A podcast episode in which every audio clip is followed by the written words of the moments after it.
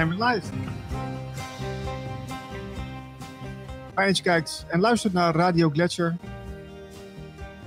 Uh, Marlijn? Niels? Hoe is het met je?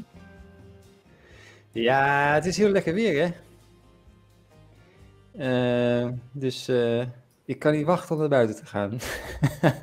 We mogen nog even twee uurtjes lekker kletsen met iemand. En we hebben weer een speciale gast in ons midden. Dat is ja, Helene Disselhorst. Helene, welkom. Dankjewel. Hallo. Leuk dat je er bent. Uh, we gaan zo meteen uitgebreid met jou in gesprek over het werk wat je doet. En wie je bent en wat je, wat je drijft. Je bent holistisch coach, hè? Ja, holistisch therapeut, ja. ja. En muziektherapeut. Ja, en ik, ik werk dan met volwassenen, vooral met holistische therapie. En muziektherapie zet ik veel meer in bij kinderen van 0 tot 7 jaar. Oké, okay, interessant. Dus uh, de, nou, we hebben het gisteren nog gehad over een nieuw onderwijssysteem. ja, dat vind je ook wel heel interessant volgens mij. Absoluut. En je kunt daar heel veel praktijkervaringen wel over vertellen, denk ik, met ons. Dus dat is, dat is leuk. Ja. Um, daar gaan we zo meteen uitgebreid over door. Um, ja, Marlijn, je, je hebt waarschijnlijk wel wat nieuwtjes en misschien nog wel een, een UFO of een graancirkel te melden straks. Er is een UFO-melding. Geen, geen, uh, geen graancirkel vandaag. De jongens hebben even vrij af. Die hebben vakantie, denk ik. Die zitten bij de uitdagen of uh, weet ik wat. Dus die uh, zijn met hun plankjes, liggen, ze, liggen ze nog lekker te slapen om vier uur s s'nachts. Dus, maar een UFO-melding is er wel. Oké, oké, heel benieuwd. Uh, ja, de mensen die, mensen die kijken naar dit uh, programma, die kunnen meedoen. Uh, we hebben een chat, dus voel je vrij om je vraag of je, je suggestie in de chat te gooien. En dat kan ook via de mail info.radiogletscher.nl voor alle ja, opmerkingen. kom maar door. Um, ja, we, we, Helene, ja, je bent natuurlijk met, met holistische therapie bezig. ik ben heel benieuwd waar het dan voor jou begonnen is. Hè? Hoe kom je daar zo bij? Nou, ik was als kind al heel veel bezig met energie en ik zag dingen en zo. En uh, ja, in mijn gezin werd het allemaal een beetje gezien als iets raars en iets wat, wat, wat niet kon, wat niet bestond eigenlijk. Maar ik zag het toch. En uh, ja, dat ben ik eigenlijk in mijn puberteit steeds meer gaan ontwikkelen. Toen ging ik een beetje spelen met, met aura's zien en, uh, en dat ook met vriendinnetjes delen. En was één ander vriendinnetje die kon dat ook zien. Dus toen gingen we testen of we dan dezelfde kleur zagen en dat soort dingen.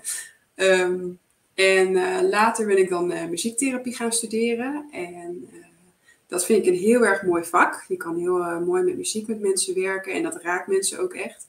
Alleen ik had wel behoefte aan meer diepgang en ook meer met spiritualiteit en de energie te werken. Um, en, en daar toch ook het, het psychologische stukje en, en trauma's en dat soort dingen bij te pakken. En toen dacht ik, is er niet zoiets als een holistisch therapeut, dat je het geheel uh, bekijkt? En toen googelde ik dat en toen vond ik dus die opleidingen. En toen ben ik eigenlijk binnen drie maanden gestart. Dus het was, toen ging het snel, zeg maar. ja. Oké. Okay. En, en holisme, ho, ja, hoe moet ik dat zeggen? Holisme noem je dat dan eigenlijk, hè? waar, ja. waar, voor de mensen die dit helemaal niet kennen, hè, die kijken nu mee. Wat, wat, wat is dat? Hoe, wat moet ik me daarbij voorstellen? Um, nou, je kijkt eigenlijk, uh, tenminste hoe ik het doe. Ik ben opgeleid bij ZOMA-opleidingen. En uh, daar geef je dus eigenlijk therapie vanuit vijf niveaus. Dus je kijkt naar iemands cognitie, iemands emoties, hoe iemands lichaam erbij zit, dus het fysieke. Maar ook energetisch, dus alle chakra's en alle energiebanen in het lijf. en ook zelfs spiritueel, dus dat is meer op het stukje karma en contact met boven. En nou ja, hoe je daarin eh, op aarde staat eigenlijk. Dus je pakt het hele, ja, op alle gebieden wat mee. En er kunnen dan verstoringen of disbalans zitten in je lijf of in, in bepaalde energielagen. En daar ga je dan mee aan de slag. En vaak komen daar hele diepe ja, emoties die nog niet verwerkt zijn uit. Of diepe trauma's van vroeger. Waar, waarvan mensen vaak ook denken van ik heb dat al lang achter me gelaten. En dan uh, als je daar naartoe gaat blijkt dat het toch nog uh, ergens leeft, zeg maar. Dat je er toch nog verdrietig om bent, bijvoorbeeld. Of, uh, ja. Dus het werkt heel uh, breed, eigenlijk. Maar dat gisteren ook over aura's, Niels. Oh. en Niels, die ziet, die ziet meestal wit, hè? Had jij dat ook ja. met dat vriendinnetje? Dat, dat, jullie, dat jullie verschillende dingen zagen? Verschillende kleuren? Of, um, nou ja, het ligt er ook een beetje aan naar welke laag je kijkt. Ehm, want heel vaak kunnen mensen in het begin, als je dat begint te zien, zeg maar, zie je het eerste laagje en dat is de fysieke laag. En dan hoe meer je dat uh, traint, en dat is gewoon letterlijk erop oefenen en proberen om ernaar te kijken, zeg maar, dan, uh, dan kan je steeds meer lagen zien. En die hebben dan ook verschillende kleuren uh, vaak. Beantwoord ik zo.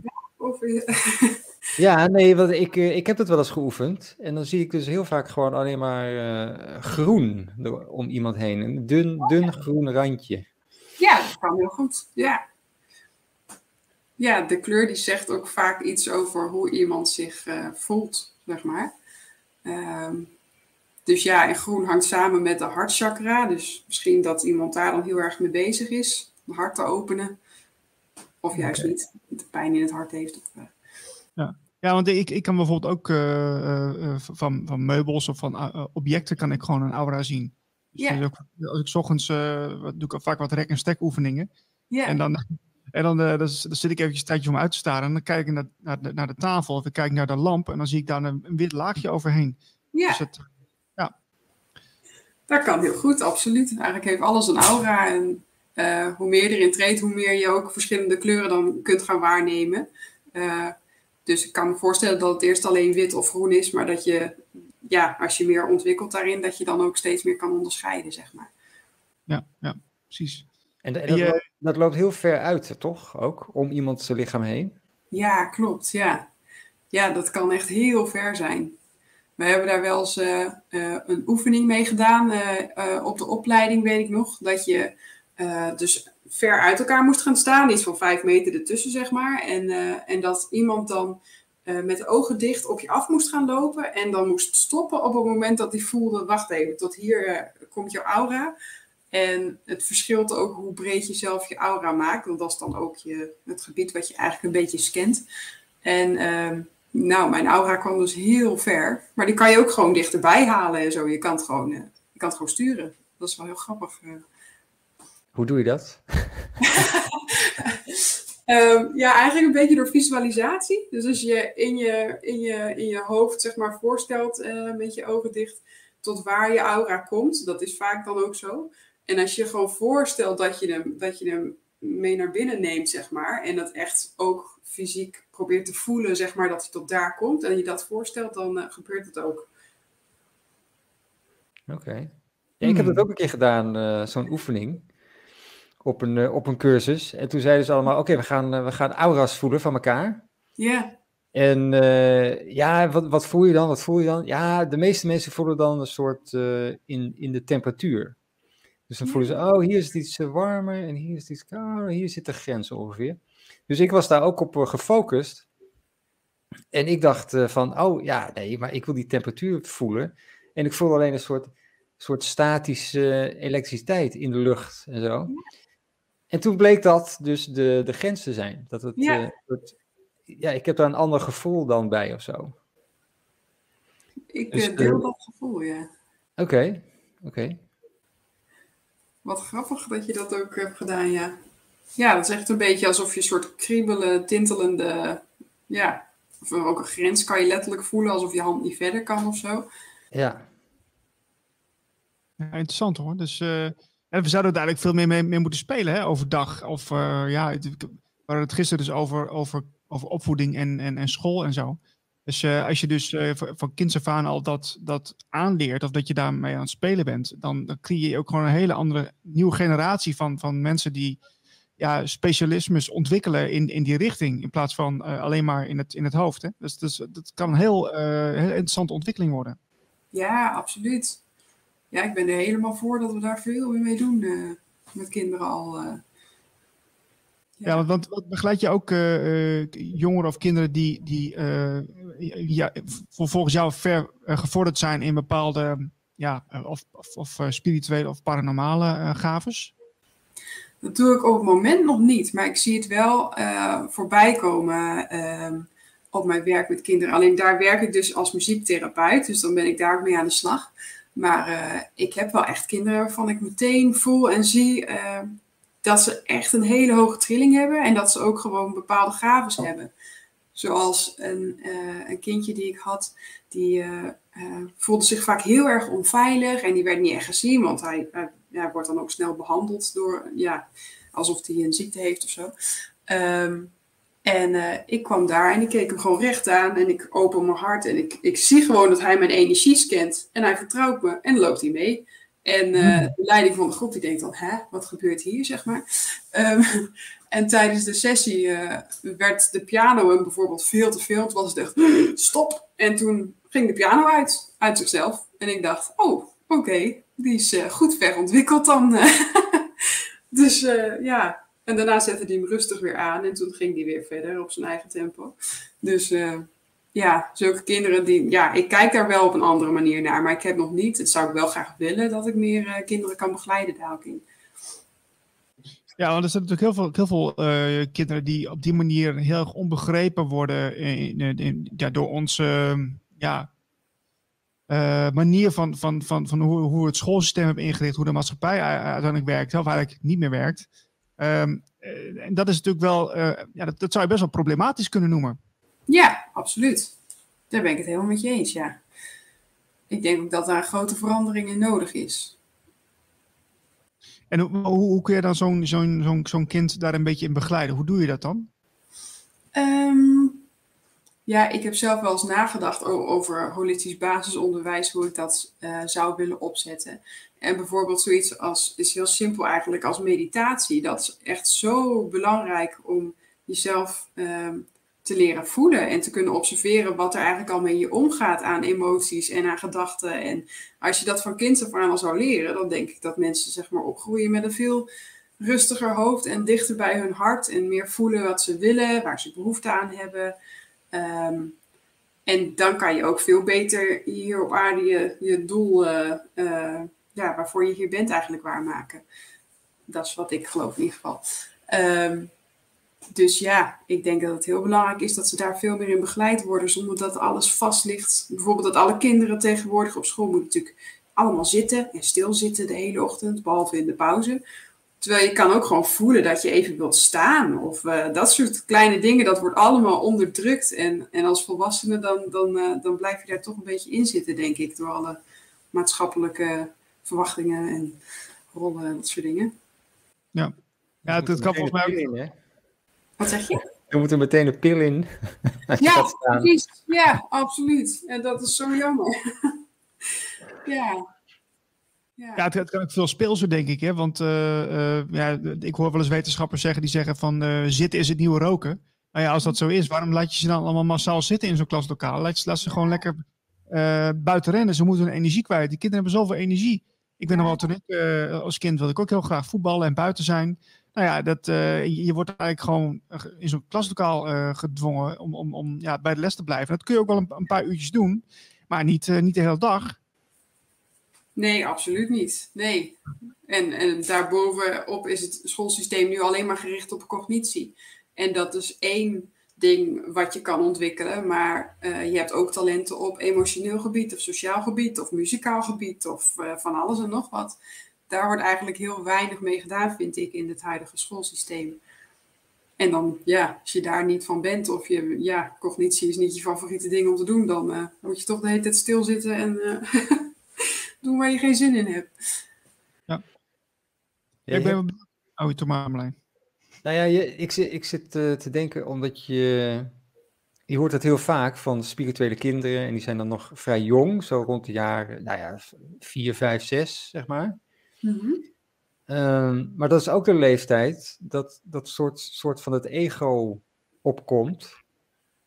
Um, en ik weet niet of dat iets natuurlijks is of dat ze daar hè, dat ze zo worden opgevoed van oké, nu ben je verantwoordelijk voor je eigen acties. En, uh, ja.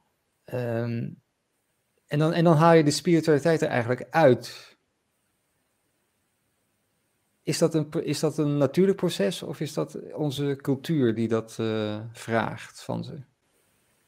Um, ik ja, ik denk dat dat onze cultuur is die dat vraagt van ze. Want ze zeggen ook wel dat de ziel uh, moet zeg maar indalen en dat dat tot zeven jaar duurt. En dat je dan helemaal hier bent, zeg maar. En alles uh, wat er voor die tijd gebeurt, heeft heel veel invloed ook op je, op je persoon, zoals hoe je later ontwikkelt.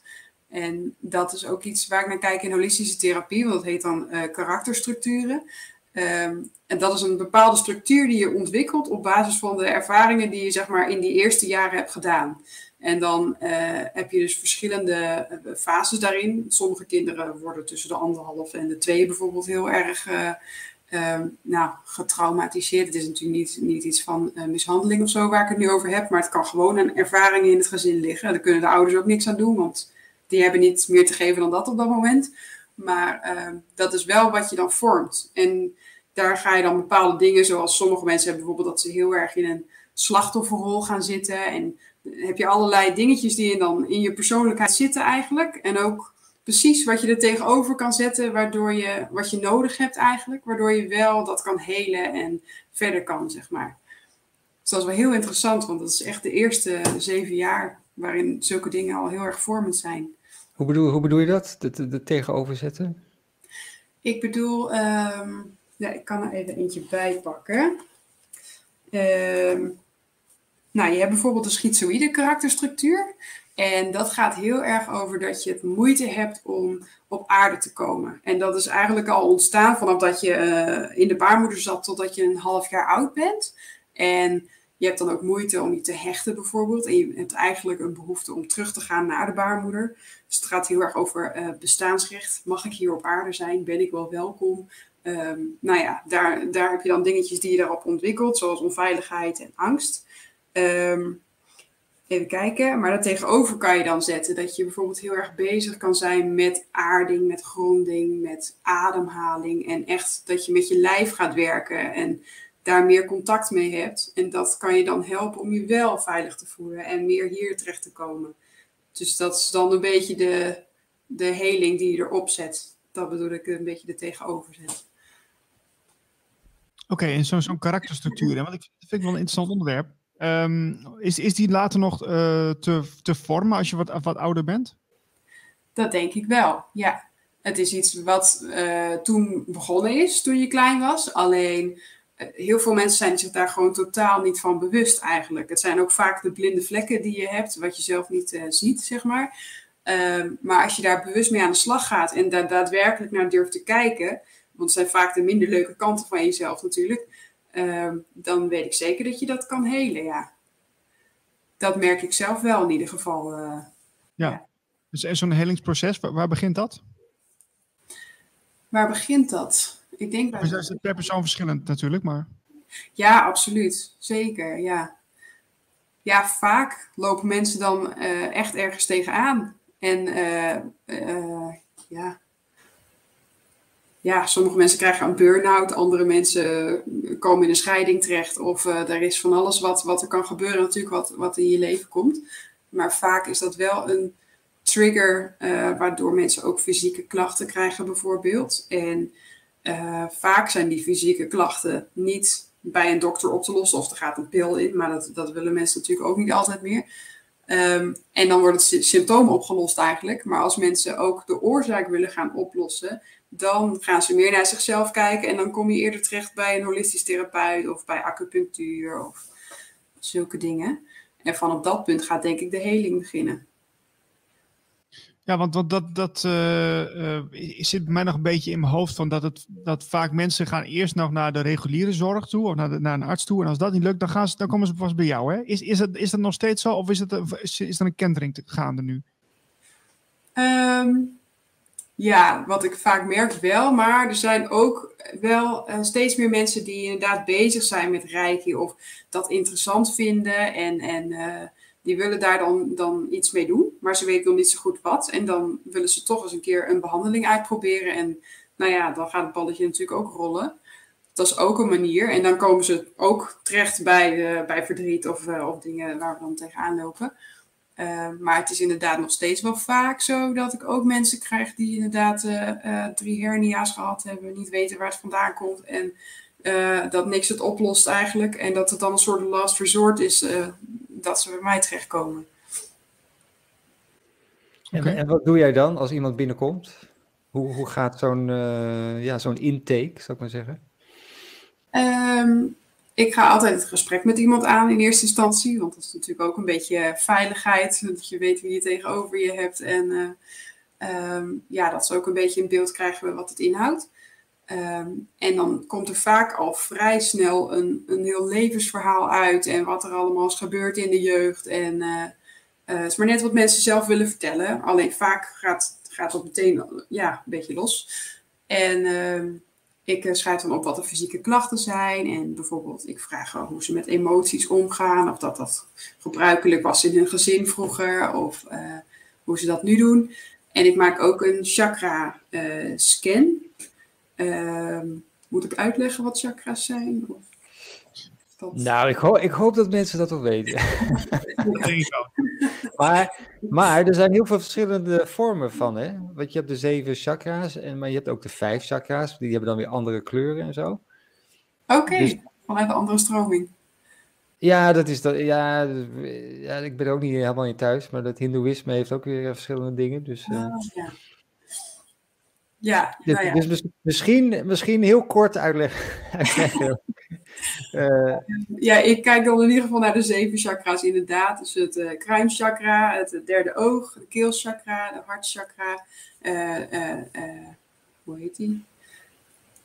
Je maag en je lever, dank u, die. je buikchakra en dan je basischakra. En dan ga ik allemaal even langs en dan kan ik letterlijk zien dat sommige chakra's bijvoorbeeld helemaal in die hebben zo'n soort van inkeping, zeg maar. Dus daar is heel weinig energie. En andere die spuien eigenlijk. Dus vaak bij de keelchakra moet er heel veel uit, wat mensen niet hebben uitgesproken. Dus dat breng ik allemaal een beetje in kaart en dan ga ik daarmee aan het werk daarna. Ja, werkt het echt letterlijk zo? Want je zegt wat mensen niet hebben uitgesproken. Dus dat, dus, dus, dat zit dan eigenlijk vast. Uh, die, energie zit vast. Dat zit, dit willen we wel uit. Maar dat is wat mensen niet over hun tong krijgen, dat, dat verhaal van, oh, ik, ik, uh, ik zit ergens mee of een probleem. Of ik, ik. Is, is, is het echt zo letterlijk? Het is vaak echt zo letterlijk, ja. Maar het is ook vaak dat er dan heel veel boosheid bijvoorbeeld opgeslagen zit, die mensen nooit hebben uitgesproken. Of uh, dingen die ze hebben meegemaakt. Uh, een mooi voorbeeld is dat mijn docent een keer een vrouw van, nou, ik geloof 80 of zo, echt een oud vrouwtje wel uh, in therapie had. En uh, na drie sessies, geloof ik, kwam er eindelijk uit wat haar al jaren dwars had gezeten. En dat was dat zij als jong meisje een uh, abortus had gehad. En dat kon ze in die tijd aan niemand vertellen. En dat heeft ze dus nog nooit met iemand gedeeld. En daar kwam zoveel verdriet bij vrij. En uh, ja, echt bizar hoe dat dan, ja, hoe dat gaat ook. Ja. Ja, je hebt, je hebt, ja dat, dat zeggen ze heel vaak, hè? Dat, je, dat je het gewoon eruit moet gooien en dat je erover moet praten en zo. Uh, maar ik, ik denk ook vaak, ja, soms als je erover praat, dan maak je het juist weer erger of zo. Dus dan... Hmm. Als je er met iemand over praat eigenlijk. Ja, misschien niet met een, eh, misschien niet met een therapeut, maar met, een, met een vriend of zo. Dus dan, dan, dan ga je er meer een soort van... Uh, versterken of zo, waar je mee zit. En, en dan, dan, dan blijft het, dan heb je het er wel over en dan spreek je het uit, maar dan blijft het vastzitten. Ja, ja, ja, ja. Ik ben dan wel benieuwd. Uh, heb jij iets in je hoofd waar het dan. Uh... Ik heb wel iets in mijn hoofd. Ja. Leg me alleen maar op de pijnbank hoor, dat is heel goed. Ja, maar. um, ja, dat kan sowieso al helpen, denk ik. Zeg maar als je um, het uiten ervan hoeft niet per se te zijn dat je het tegen iemand zegt. Of als je boos op iemand bent en, en je denkt, nou, dit, uh, dit mijn hele relatie of zo. Dat, dat je het gewoon niet deelt. Um, maar dat je het wel bijvoorbeeld opschrijft. Of uh, um, het kan ook zijn als je heel veel boosheid hebt die je eigenlijk niet uitspreekt. Dat je dan keihard in een kussen gaat lopen rammen. Dat soort dingen kan wel zijn dat je het uit. En dat kan je keelchakra wel daadwerkelijk in balans brengen. En andere chakras. En als je dat in balans brengt, dan, dan heb je een soort, dan gaat die stroom weer door. Dus naar je, naar je, naar je derde oogchakra en de kruinchakra. Mm En, en hoe, hoe zit uh, Kundalini dan uh, in elkaar? Want dat, dat, dat is toch die. die uh, dat is die slang, ja. Ja, het is de slang die dan omhoog komt en dat alles dan soort... Is, is dat dan wat, wat ze zeggen, dan zijn alle chakras in evenwicht en dan is dat, uh, dat is een geweldige ervaring? Ehm, nou, ik ben zelf, ik, we hebben op de opleiding geen Kundalini gehad, maar ik heb zelf hetzelfde stukje vanuit het Taoïsme getraind. Ehm, en ehm, volgens mij gaat dat meer over de eh, energiebanen die in je uh, rug en langs je ruggenwervel liggen, zeg maar. Maar ik weet niet of het vanuit de Kundalini Yoga, als het inderdaad met chakras samen, samenhangt, dat zou goed kunnen. Maar ik weet niet, daar kan ik uh, te weinig over zeggen, denk ik. Oké, oké. Hmm. Ja, ik ben even benieuwd op dat stukje waar we net over hadden, over uh, die fysieke klachten van mensen. Hè? Want uh, ik, ik, denk dat het wel voorkomt, tenminste dat is een aanname van mij, dat, dat je um, uh, wel eens vaker mensen bij je komt, of bij, bij jou komen die bijvoorbeeld last hebben van een knie of van een, van, een, van een arm of van een ander gedeelte van het lichaam. En dat je dan als snel kunt inschatten van, ah, daar heeft daarmee te maken. Of dat zijn dus vaak dezelfde klachten die herleiden zijn naar, naar het fysieke. Uh, is dat ook zo of is het, kan het heel verschillend zijn? Um, nou, de daadwerkelijke oorzaak of de daadwerkelijke gebeurtenis die erop ligt, laat ik het zo zeggen, die kan natuurlijk heel verschillend zijn. Maar in de kern komt het wel vaak op hetzelfde neer. Dus bijvoorbeeld als mensen um, um, last hebben van hun rug of hun nek en hun schouders bijvoorbeeld, kan het zijn dat ze zeg maar vaak een beetje zo voorover gebogen lopen.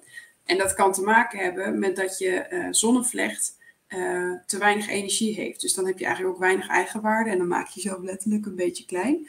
Um, en als je dat meer in balans brengt en er veel energie aan geeft en bijvoorbeeld uh, affirmaties tegen jezelf zegt van ik ben goed genoeg, ik ben sterk, ik ben krachtig, ik kan van alles verzinnen.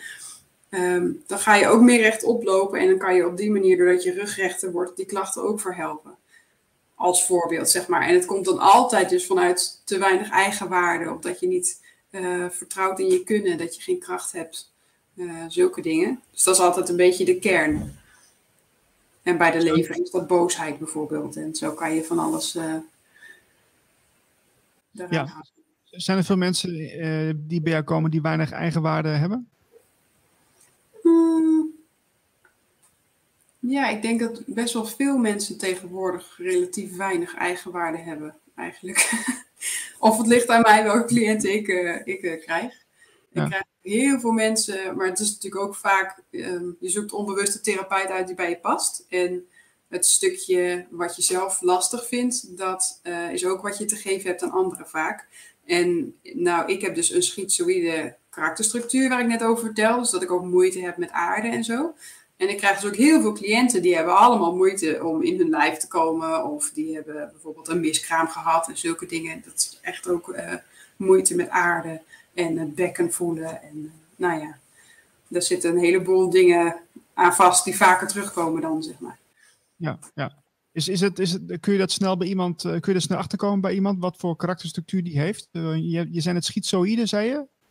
Ja, ja, dat is er eentje inderdaad. En er zijn er geloof ik zes. En ik kijk er altijd wel eventjes naar, want het kan gedrag heel erg plaatsen. En dan kan ik een beetje zien waar het vandaan komt. En dan kan ik er ook beter op inspelen met wat heeft iemand nodig. Uh, dus wat ik er tegenover zetten, zeg maar. Zou je bij, bij, mij, bij Marlijn kun, kunnen zien wat, wat wij voor uh, structuur hebben? Of is dat, is dat nu eh, lastig? Nou, dan zou ik meer moeten horen over uh, je levensverhaal. En dan ga je best wel de diepte in. En dan kan ik zien hoe je met dingen omgaat. En wat je raakt en wat niet. En dan, ja, daar zou ik het zeg maar wel uit kunnen halen. Maar zo via het beeld op deze manier niet per se. Ah, oké, oké, oké. Ik zou wel ja, afstand een chakra scan kunnen doen bijvoorbeeld. Ah, dat, dat kan, oh, dat kan wel. Oh, wauw. dat, dat, kan, dat, dat, kan misschien wel volgende keer, want misschien overval ik je er wel mee. Maar ik wil eventjes uh, naar dit puntje gaan, want ik heb uh, kort geleden heb ik iets van jou gekregen.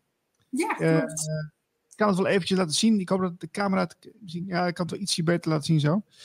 Dit is een, een potje en dan, denkt, dan denken mensen van, ja, wat moet je nou met een potje? Nou, in het potje zit eigenlijk een soort van deodorant. zo ziet het eruit van binnen. En kort geleden ben ik daarmee begonnen. En het is 100% natuurlijke deodorant zal even de ingrediënten voorlezen. Het zijn namelijk uh, bijenwas, kokosolie, maizena, uh, bicarbonaat, als ik het goed uitspreek, en etherische olie. En uh, ja, je smeert elke dag, als je ergens naartoe gaat, smeer je een beetje onder je oksels. En ja, ik moet zeggen, dat werkt fantastisch. dus 100% natuurlijk. Geen, uh, ja, geen, geen rare chem chemicaliën die erin zitten. Dus uh, echt een aanrader voor iedereen die een alternatief zoekt voor deodorant. Dat gezegd hebbende. Dankjewel. Ja. En te bestellen via jouw website natuurlijk, hè? Ja, klopt. Alright. Tot, tot ja, zover de reclame. ik denk dat het tijd is voor een, uh, voor een ufootje, want uh, we zitten alweer op het half uur, dus uh, kom maar door. ja, ik zal hem even kijken. Het past onderdeel van het programma. Leuk. Dit, dit is de, de melding. Ja, we hebben geen echt, we hebben geen foto's, hè? Dus het is gewoon een melding. Dit is een uh, om, om en nabij Apeldoorn. Lichtpunt in, uh, in het noordwesten. Vanuit Apeldoorn gezien, uh, denk ik dan. Dat in korte tijd snel omhoog ging en daarna zuidelijk. te ver weg voor details. Lichtpunt dat vanuit de lage horizon omhoog gevallen schoot en daarna in zuidelijke richting nam. Um, kort daarna verdween hij. nou, dat, is dus, zo spectaculair uh, eigenlijk. Wat zeg je? Zo spectaculair. Spectaculair. Uh, maar het interessantste is uh, de reactie van iemand. Dat is van ene Klaas, die zegt, ja, dat heb ik ook gespot. Vanaf de A2, knooppunt Everdingen. De duur was eerder een paar minuten, tot het verdween in het niets. Er waren geen wolken of iets dergelijks. Er waren zeker niet de koplampen van een vliegtuig. Dus uh, ja, heb jij nou ook iets gezien in die buurt of ergens anders?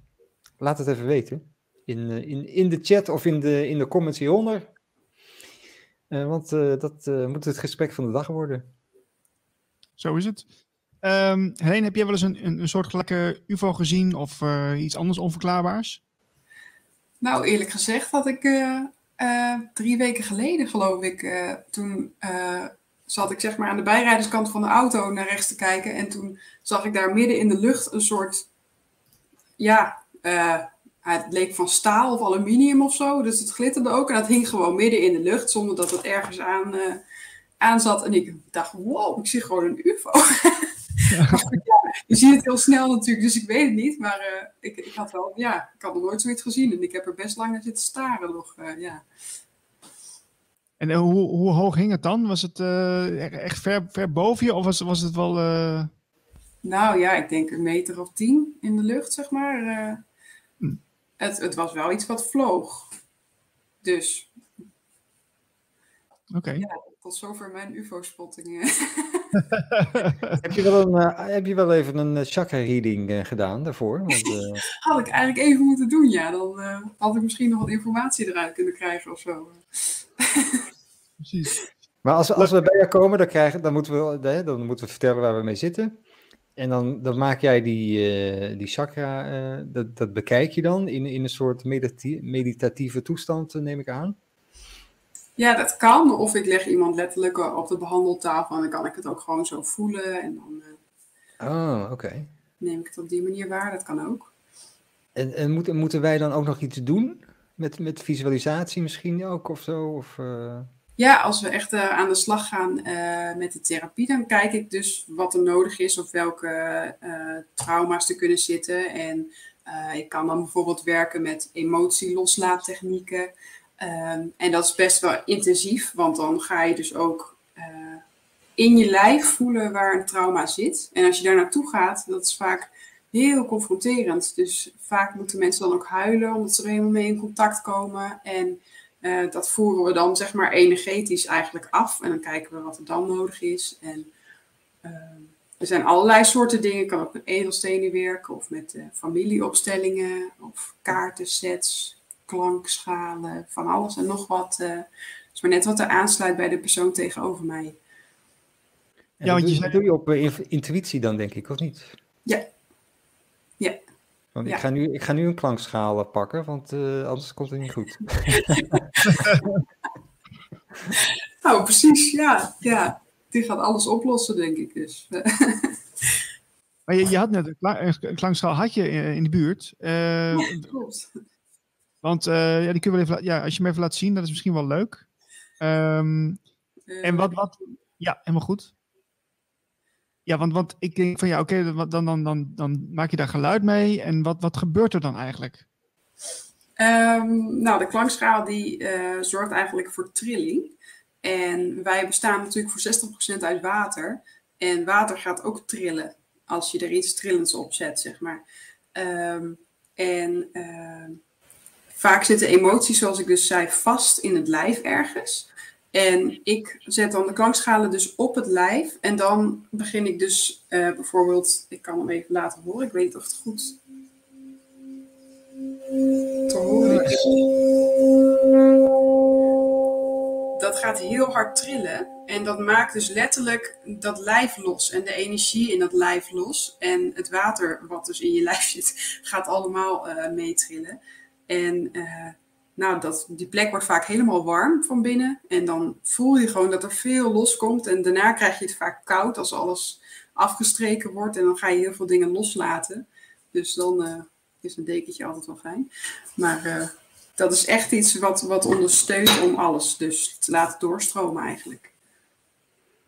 Maar dat is, dat zo'n zo'n schaal, dat heeft maar één frequentie dan. Werkt dat, werkt dat altijd op dezelfde frequentie bij iedereen?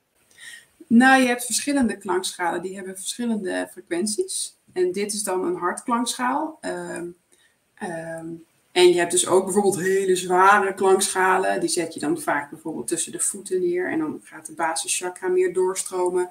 En je hebt ook hele kleintjes en die klinken super hoog. En dat is echt om de kruinchakra helemaal uh, los te maken. Maar je kan ook gewoon een hartchakra gebruiken voor een klankschaalmassage bijvoorbeeld. En dan uh, gaat alles toch trillen en alles wordt wel los. Dus ja, dat is dan wat je ermee doet. Maar als je echt de kruinchakra in balans wil brengen, dan moet je bijvoorbeeld zo'n kleintje uh, erbij pakken. Oké, ik, ik heb ook wel eens gehoord dat, uh, dat als je met energie werkt of met, met, met, mensen daarin begeleidt, dat je ook heel erg op je eigen energie moet letten. Hè? Want je kunt ook soms zelfs energie lekken aan anderen. Uh, hoe, hoe, kun je daar uh, tegen beschermen? Kun je iets over zeggen? Ja, ik vond dat zelf heel erg moeilijk uh, toen ik in mijn opleiding zat. Omdat ik me altijd heel erg kan invoelen in andere mensen. En dan is het dus inderdaad echt lastig om je af te sluiten. maar ik heb gewoon geleerd om een, een, een gouden ei, ja, het klinkt misschien grappig, maar op te zetten. En dat is eigenlijk iets wat je je dus voorstelt, net als met visualisatie dat het echt gewoon een energielichaam om je heen is. En dat het helemaal jouw energie is. Dus ik haal ook altijd mijn aura binnen dat gouden ei. En dan, um, ja, als ik iemand behandel, zeg maar, dan zorg ik, ik kan wel voelen wat, wat er in iemand is, zeg maar. Alleen ik hou wel mijn energie bij mij. En na de tijd zorg ik ook dat ik de ruimte schoonmaak en dat ik mijn energie helemaal schoonmaak. En uh, ja, dan blijft het wel hygiënisch, zeg maar. Ja, ja. Ja, maar energetisch hygiënisch bedoel je dan? Ja, ja dat bedoel ik, ja. Ja, ja, ja, ja. ja. ja maar dat lijkt me best, best wel een, een, een, eh, een karweitje. Eh, want uh, als je dus dat niet doet, uh, raak je dan helemaal uitgeput? Of wat kan er dan gebeuren? Ja, dan raak je volledig uitgeput. En dan, um, ik heb één keer gehad, dat, toen ik dat dus aan het leren was in de opleiding, uh, dat er een vrouw tegen me overstond en die was haar kindje verloren. En ik stond alleen maar tegenover me. We stonden tegenover elkaar en we keken elkaar aan. En ik voelde zoveel verdriet. En ik werd er helemaal door overmand. Dus, en dan kan je helemaal niet, geen therapie geven. Want dan word je zelf helemaal in al die emoties getrokken, zeg maar. Dus dat werkt niet. En dan ben je helemaal kapot daarna, inderdaad. Dus dat uh, is niet handig. Wat, uh, wat, wat, zou een reden zijn voor jou om, uh, om iemand niet te helpen? Om iemand niet te helpen? Mm. Uh, als ik mezelf niet veilig voel, denk ik. Dat zou kunnen, maar dat heb ik op zich nog niet echt meegemaakt. Okay. Ja, ik, ik kan me ook voorstellen dat er soms zoveel problemen zijn dat je, dat je niet weet waar je moet beginnen. Komt het wel eens voor dat je, dat je iemand eerst uh, zegt van je, je krijgt eerst huiswerken, want, want dit, dit is niet te doen? nou, ik, ik, ik, ik, denk gewoon mee, maar... ja, nee, zeker, ja. Um, ik geef mensen wel eens huiswerk mee, zeker. Want mensen moeten wel echt eh, zelf het werk doen. Je kan het niet voor iemand oplossen. Je kan alleen zelf beslissen dat je ze, jezelf wilt helen eigenlijk. En ik kan daarbij begeleiden. Dus als iemand dat niet doet, uh, dan wordt het wel een lastig verhaal, ja. Dan is het toch, ja, iemand moet het toch zelf doen. Je kan wel zo'n behandeling ondergaan, maar als je vervolgens niks verandert in hoe je met emoties omgaat of zeg maar waar het probleem vandaan komt, als je daar niks aan verandert, dan, dan kom je weer met dezelfde disbalans terug, zeg maar. dan is even balans in aangebracht en dan, uh, dan is dat fijn eventjes, maar na twee weken ben je dat weer kwijt als je niks verandert, zeg maar. Is, is de bedoeling dat mensen na één keer uh, klaar zijn bij jou? Of, uh... Nee, het is wel de bedoeling dat er in één keer iets, iets goed aangeraakt wordt, zeg maar.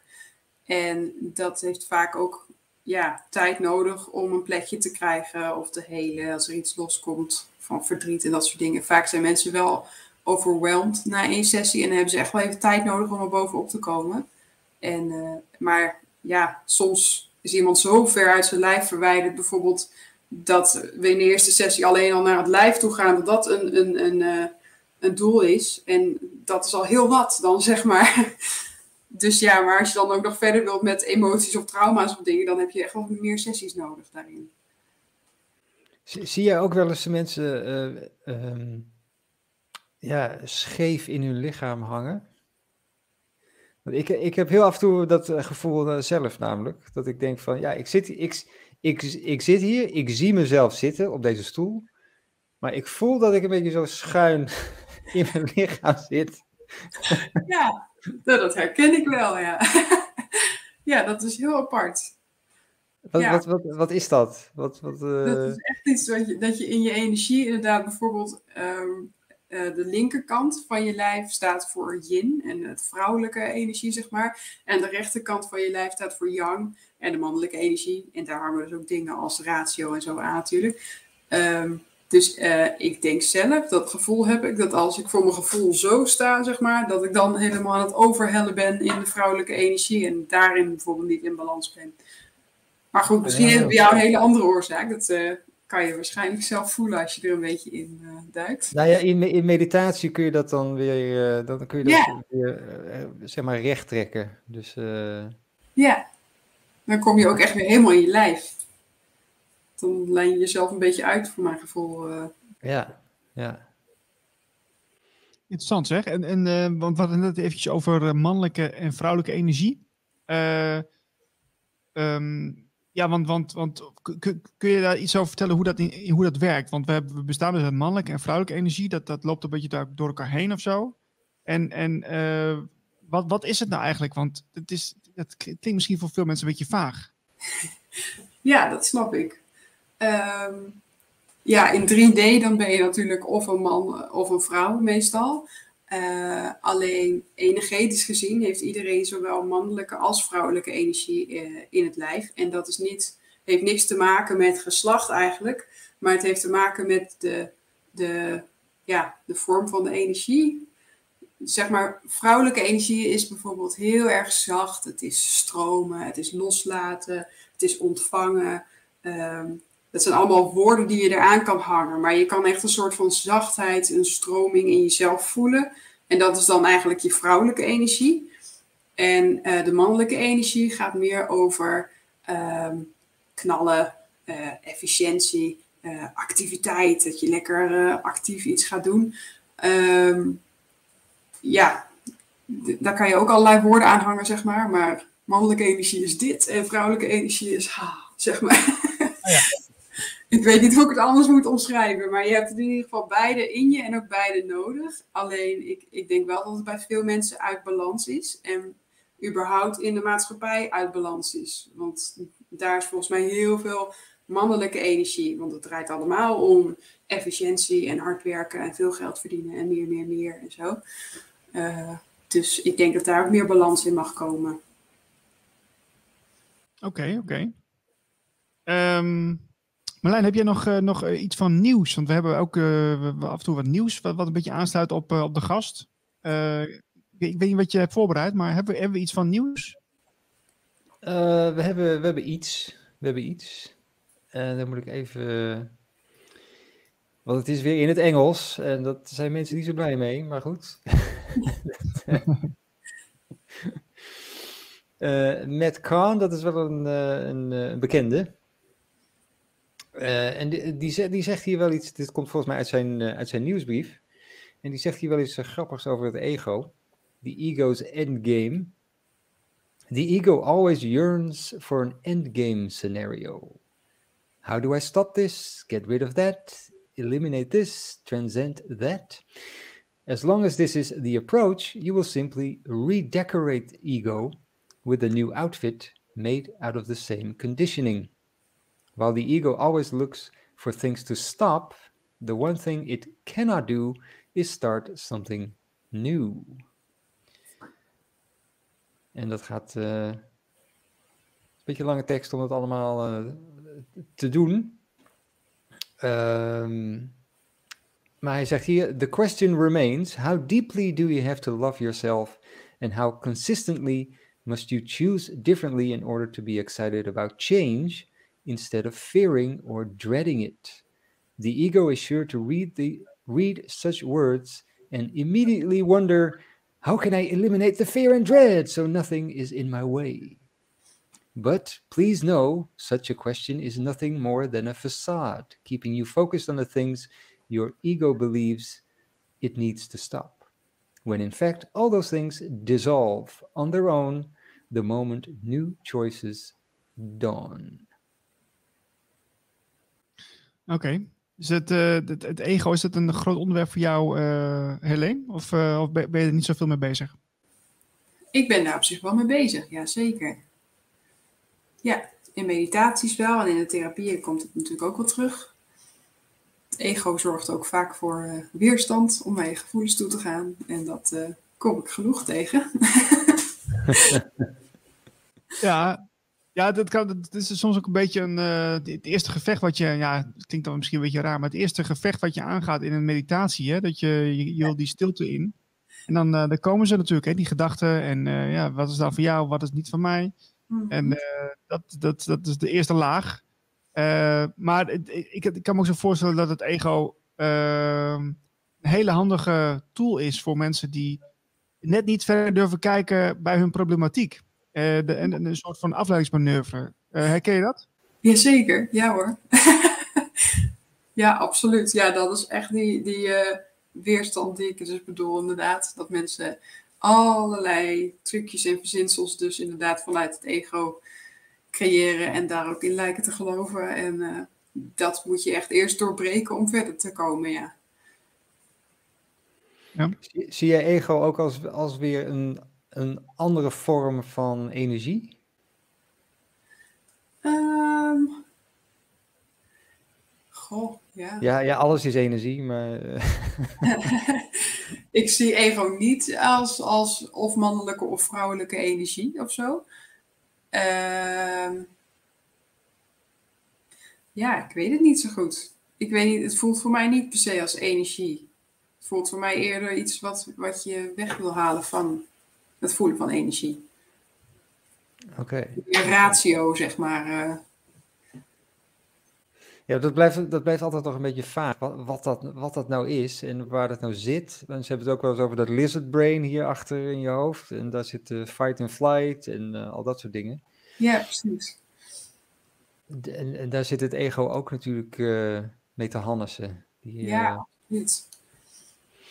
Zeker, ja.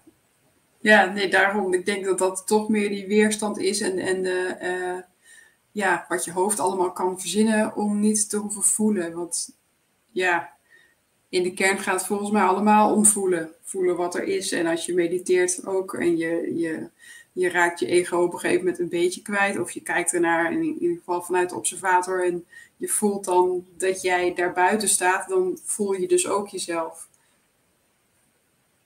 Of is dat de vraag? Nou ja, wat ik zeggen. het, het, gaat over voelen. En ehm, ik denk dat ego niks te maken heeft met voelen, zeg maar. Het gaat. Ehm, ego is echt iets wat je van je voelen wegdrijft. Als je daarin meegaat met je gedachten en je, je gelooft erin of je, je laat je meesleuren, zeg maar, dan ga je weg van jezelf en dan voel je jezelf ook niet meer. Terwijl als je hier kan blijven zitten en kan kijken naar, naar die gedachten die voorbij komen of wat het ego allemaal tegen je aan het schreeuwen is, dan voel je jezelf, zeg maar, zitten. Snap je dat? Dan... Ja, ja, ja, jawel. Jawel, maar we, we hebben ook nog, zeg maar, angst. Dat is ook een gevoel. Ja. En het ego, dat, volgens mij is het ego vooral het bangst altijd. Ja, zeker. Ja, je hebt altijd uh, dus de weerstand en het ego waar je doorheen moet. En dan voel je dus die angst die daaronder zit. En onder die angst zit altijd pijn, een vorm van pijn. En dat kan pijn van vroeger zijn, of pijn dat je je niet gezien voelt, of van alles en nog wat altijd een niet letterlijke fysieke pijn, zeg maar, maar, uh, maar wel emotionele pijn. Dus dat, dat gaat allemaal weer terug naar dat, dat oude trauma van uh, toen je 1, 2 jaar oud was. Vaak wel, ja. Dat zijn ook echt uh... kun, je, kun je ook vorige levens dan ook zien? Want daar kan het dan ook weer vandaan komen. Daar kan het zeker ook vandaan komen, absoluut.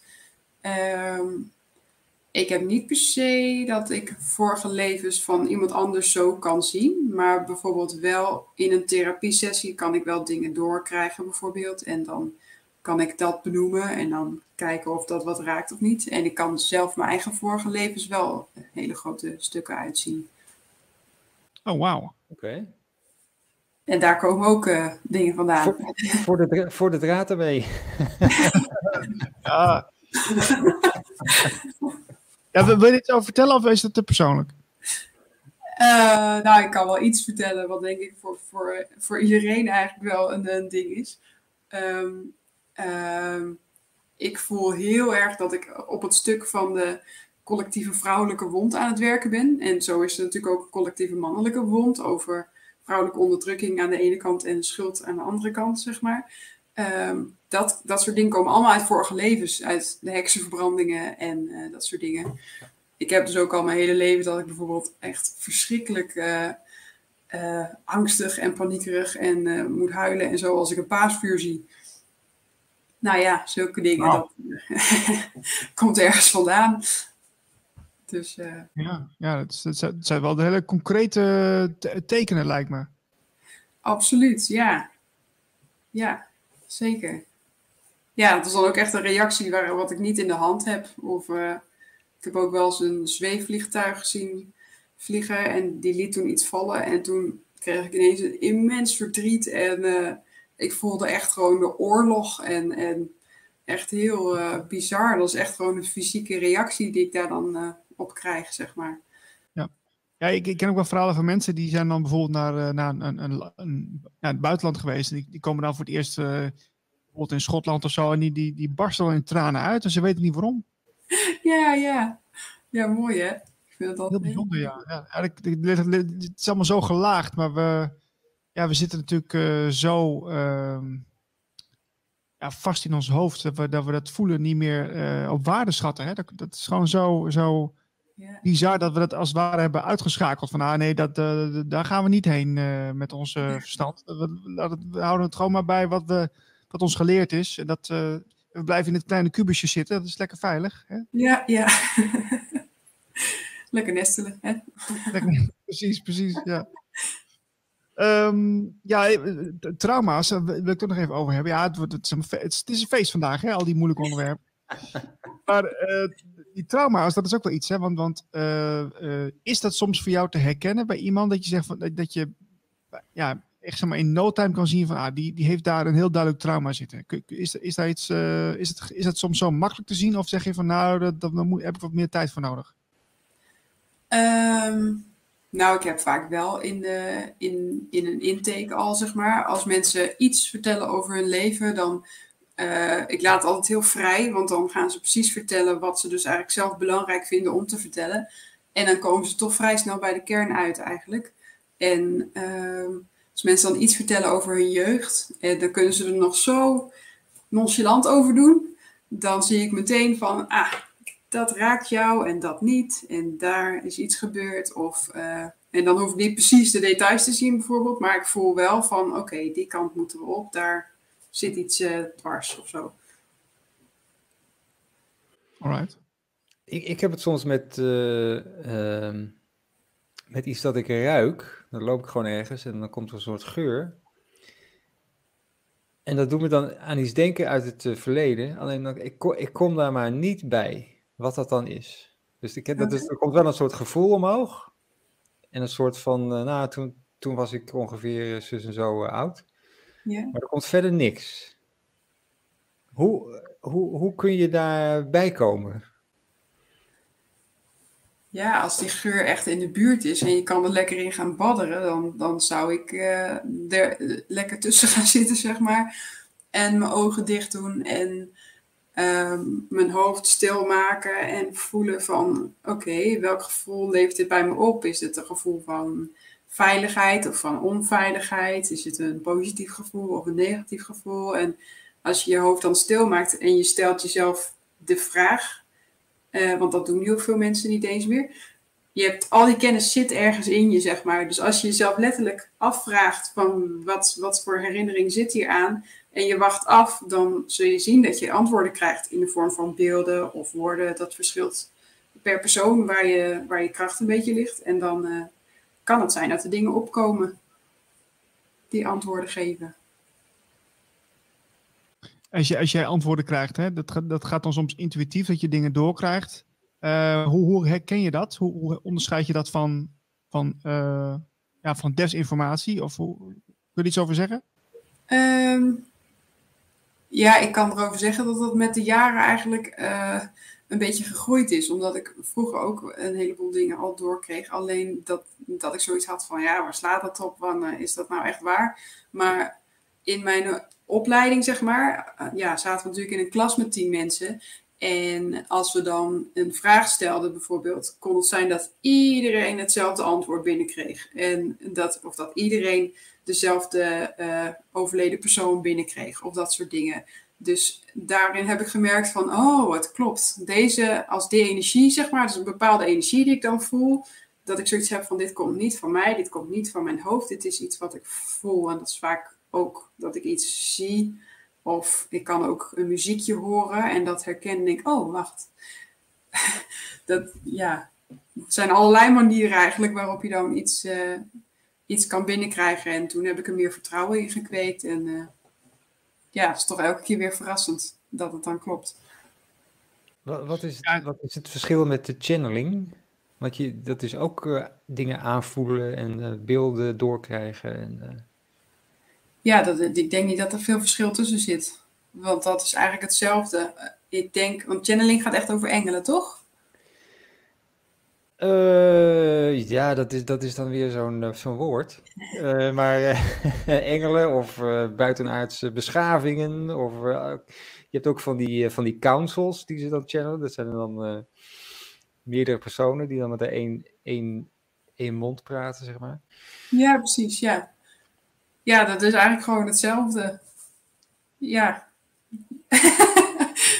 ja je heb, krijgt... je, heb je wel eens buitenaardse energie gevoeld? Dat je denkt van, hé, hey, dit is echt buitenaards. Dit is, dit is, dit is niet uh, vorig leven of uh, iets menselijks? Um, buitenaards weet ik niet. Nou ja, wel, ik voel mijn eigen gidsen. En ik kan ook de gidsen van iemand dus die tegenover mij zit bijvoorbeeld voelen en uh, overleden personen en dat soort dingen. En ik kan ook wel engelen voelen.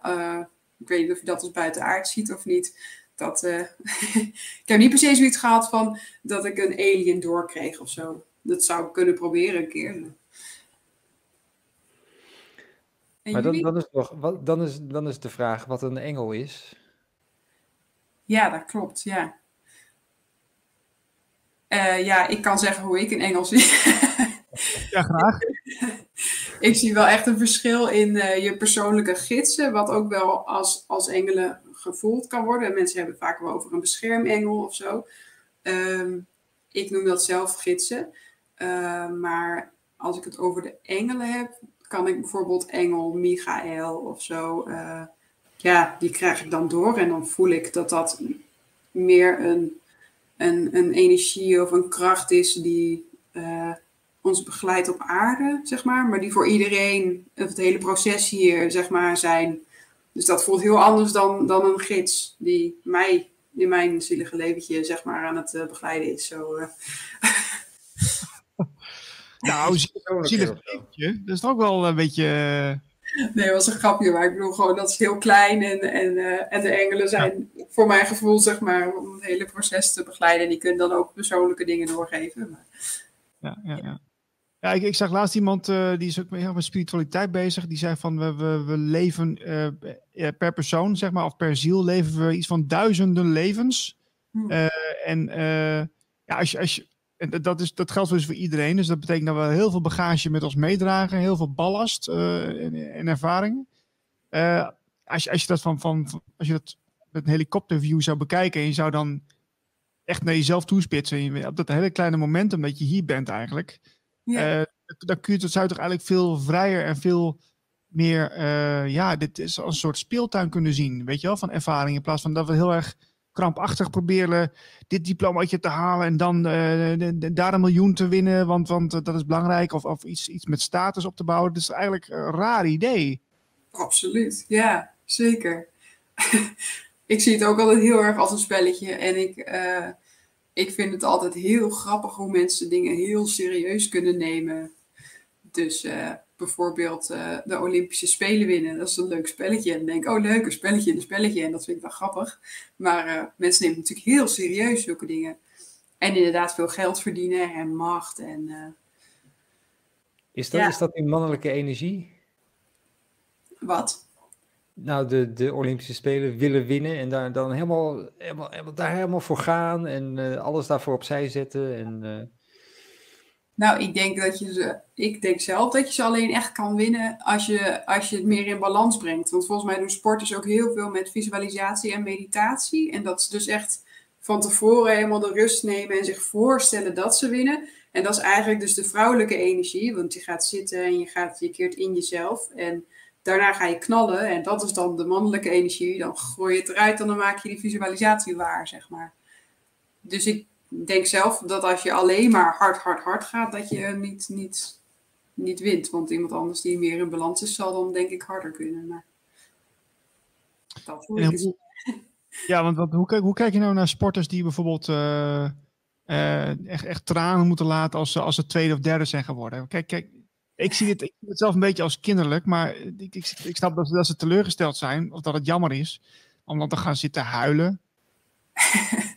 ja, ja, ik denk als ze daar echt zo lang naartoe werken en, het, en er echt keihard voor getraind hebben, ja, dan snap ik dat dat even teleurstellend is. Uh, en als ze daar zouden staan en inderdaad moeten huilen omdat ze onbewust bijvoorbeeld nou, niet de goedkeuring van hun vader krijgen, dan, dan is het inderdaad echt een kindstukje waar nu een beetje op getrapt wordt. Uh, ja, Hmm. Dus die, die, emo die, emoties die dan vrijkomen, hebben, hebben volgens jou dan niet per se uh, de lading uh, gedekt van, van het, het, verlies van, van, van, van die wedstrijd, maar meer wat erachter zit?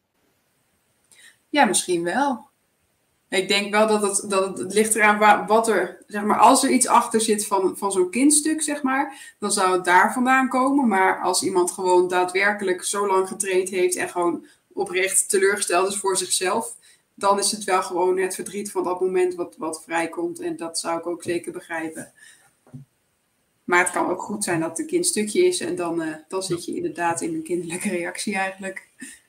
Ja, ik, ik heb nooit op de Olympische Spelen gespeeld. Dus ik, ik misschien moet ik maar mijn mond houden. Maar, maar ik, ik, vind het altijd best wel bijzonder om te zien dat volwassen mensen dan gaan huilen omdat ze net tweede zijn geworden. Ik, maar oké, maar goed, misschien is dat mijn uh, nuchtere kijk. Misschien heb ik wel, maar, helemaal geen verstand van. Het zou kunnen. Maar goed um, Marlijn, zijn er nog... Ja, zeg maar. Nou, ik heb, wel, ik heb ook op eh, sportclubs uh, gezeten en zo, in, in teamverband. Ja, mij, bij mij gaat sport echt om het spel en het spelletje. En uh, ik, ik ben ook wel fanatiek erin. Maar, ik, maar ja, ik zat altijd in van die teams met allemaal van die mensen die, zeiden, die, ja, die waren zo gedreven van je moet, we moeten kampioen worden, we moeten winnen, we moeten dit, we moeten dat. En uh, ik dacht altijd, ja, waarom? Waarom in godsnaam? Laten we gewoon, laten we gewoon eh, zo, zo leuk mogelijk uh, het spelletje spelen. En dan, en dan zien we wel wie er wint of niet. Maar, ja. ja. Was, je, was jij vroeger competitief, of ben je nog steeds competitief, Helene?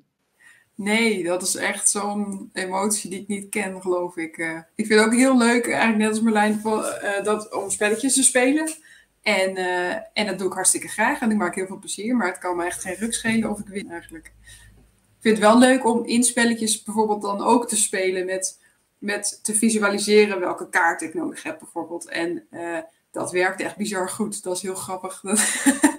dan, dan manifesteer je dat gewoon letterlijk eigenlijk. En dat helpt wel om te winnen als je wil winnen. Maar dan moet je wel willen winnen. Ja, ja dat, dat schijnt ook met dobbelstenen zo te werken. Hè? Dat je, daar, je kunt de dobbelsteen ook beïnvloeden met, met de uitkomst. Dat is heel uh, grappig. Ja, absoluut.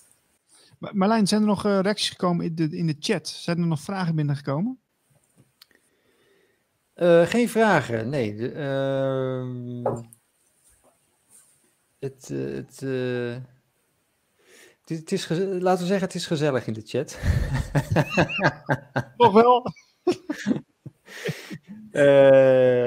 het ging even over scholen hè, in het begin. Dus, eh, scholen zijn uh, eh, 99% leugens. Daarom kunnen vele mensen niet meer zelfstandig denken. Dat is natuurlijk wat je heel vaak hoort nu ook overal. Dat uh, iedereen moet gezond verstand hebben en iedereen moet gaan nadenken, want dan gaan we het allemaal zien. Um, maar misschien uh, zegt alleen van ja, dat is, dat is ook een beetje uh, een, een 3D-perspectief. Uh, um, ja, dat scholen leugens zijn. Ik denk ja. Ik denk dat het idee van school en van onderwijs heel mooi is. Ik denk alleen wel dat we vakken aan mensen moeten gaan leren aan kinderen die er daadwerkelijk toe doen. Dus niet alleen maar uh, geschiedenis of dat soort dingen leren. Um, maar ook leren hoe je met emoties omgaat. Of hoe je sociaal uh, met elkaar omgaat. Of hoe je er voor iemand kan zijn. Of hoe je je hoofd leegmaakt. En hoe je met de natuur kan omgaan. Hoe je een moestuin kan, kan verbouwen. Weet je wel, allemaal van die... Ja, er zijn zoveel meer dingen. Ik denk als je op die manier onderwijs zou doen, dan, uh, dan is het geen leugen, denk ik. Dan zou het heel mooi zijn om kinderen te begeleiden om zich beter in deze wereld neer te zetten. En tot volle potentie te komen. Maar de scholen zoals ze nu zijn, dat, ja, daar sta ik ook niet achter. Ik, ik ben even benieuwd, uh, Helene, want je, je, je, doet ook muziektherapie. Uh, ja, kun je daar iets over vertellen van hoe, dat in zijn werk gaat? Want ik, ik, heb, ik heb daar eigenlijk helemaal geen voorstelling van. Um, ja, bij muziektherapie, het verschilt een beetje met welke doelgroep je werkt. Want er wordt natuurlijk ook veel ingezet met dementerende ouderen bijvoorbeeld, om herinneringen van vroeger op te halen en uh, mensen meer in beweging te krijgen bijvoorbeeld. Dus het wordt ook neurologisch ingezet, omdat muziek rechtstreeks op je hersenen werkt, wat ik heel leuk vind altijd. Um, maar ik zet het dus in met kinderen van 0 tot 7 jaar. En uh, die hebben dan ook vaak gedragsproblematiek of autisme of zulke dingen. En dan ga ik met ze uh, eigenlijk allerlei instrumenten en klanken ontdekken. En doordat je dat doet, um, kom je meteen in contact met iemand. Want als jij uh, een ram geeft op een xylofoon, zeg maar, dan krijg je meteen geluid terug, zonder dat je hoeft te praten of je hoeft niks te doen. En dan gebeurt er meteen iets in de ruimte en tussen jullie, want ik kan daar dan op reageren als, als een cliënt dat doet. En dan ga ik het bijvoorbeeld nadoen en dan denk je, huh, dan krijg je zo'n gesprekje eigenlijk in de muziek. Um, en door op die manier zeg maar met muziek maken bezig te zijn, kan je werken aan doelen zoals uh, concentratie of dat het kindje ook op mij kan afstemmen of dat ik überhaupt in beeld kom, want sommige kinderen zijn helemaal uh, gefocust op hun eigen dingetje. Um, en vaak maakt het echt prachtig uh, sprongen daarin, zeg maar, in hoe het ontwikkelt. En ja, op het laatst heb je heel vaak een kind wat gewoon contact maakt en oogcontact zoekt. En ik leer ook vaak wat gevoelens zijn door ze te benoemen voor die kinderen. En ja, ze komen meer in balans daarmee, zeg maar. Muziek is gewoon het middel. Ja, oké. dus als ik goed begrijp, je, de, je, gaat eigenlijk met het kind samen op zoek van wat is een fijn instrument waar we mee gaan werken. En dan, dan geleidelijk ontstaat dan een soort van uh, samenwerking. Ja, klopt. Ja. En het is ook niet dat we op, op één instrument echt bezig zijn, want ik uh, heb vaak een keyboard en trommels en een xylofoon en een gitaar en, en nou, ga lekker zingen. En je kan van alles en nog wat doen, maar net wat het kind dan leuk vindt of waar het zin in heeft. En ja, dan gaan we met plezier, zeg maar, uh, toch ontwikkelen.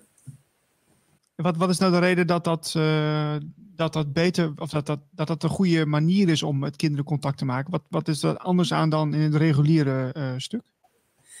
Um, in het reguliere stuk wordt vaak van kinderen uh, gevraagd dat ze dus praten. En voor muziek heb je geen taal nodig, want muziek is een taal die iedereen spreekt. Dus dat is een hele makkelijke manier voor kinderen om toch te laten zien, ik ben boos. En dat ze dan heel hard op een trommel gaan meppen of zo. En dan kan ik dat voor ze benoemen als ik wil dat ze er leren woorden aangeven. Of ik ga lekker meegrammen en we gooien de boosheid eruit. Het is maar net waar, waar je, wat je doel is, zeg maar. Maar dat is een veel basalere manier, denk ik, uh, voor een kind om gewoon lekker zichzelf te uiten. Mooi, ja. Ik heb nog een vraag in de chat van uh, Buddy Daler. Het is nog de vraag of jij zelf als mens al die ballast van vorige levens meedraagt, of dat dit je ziel doet, of dat je ziel dit doet en het je laat merken.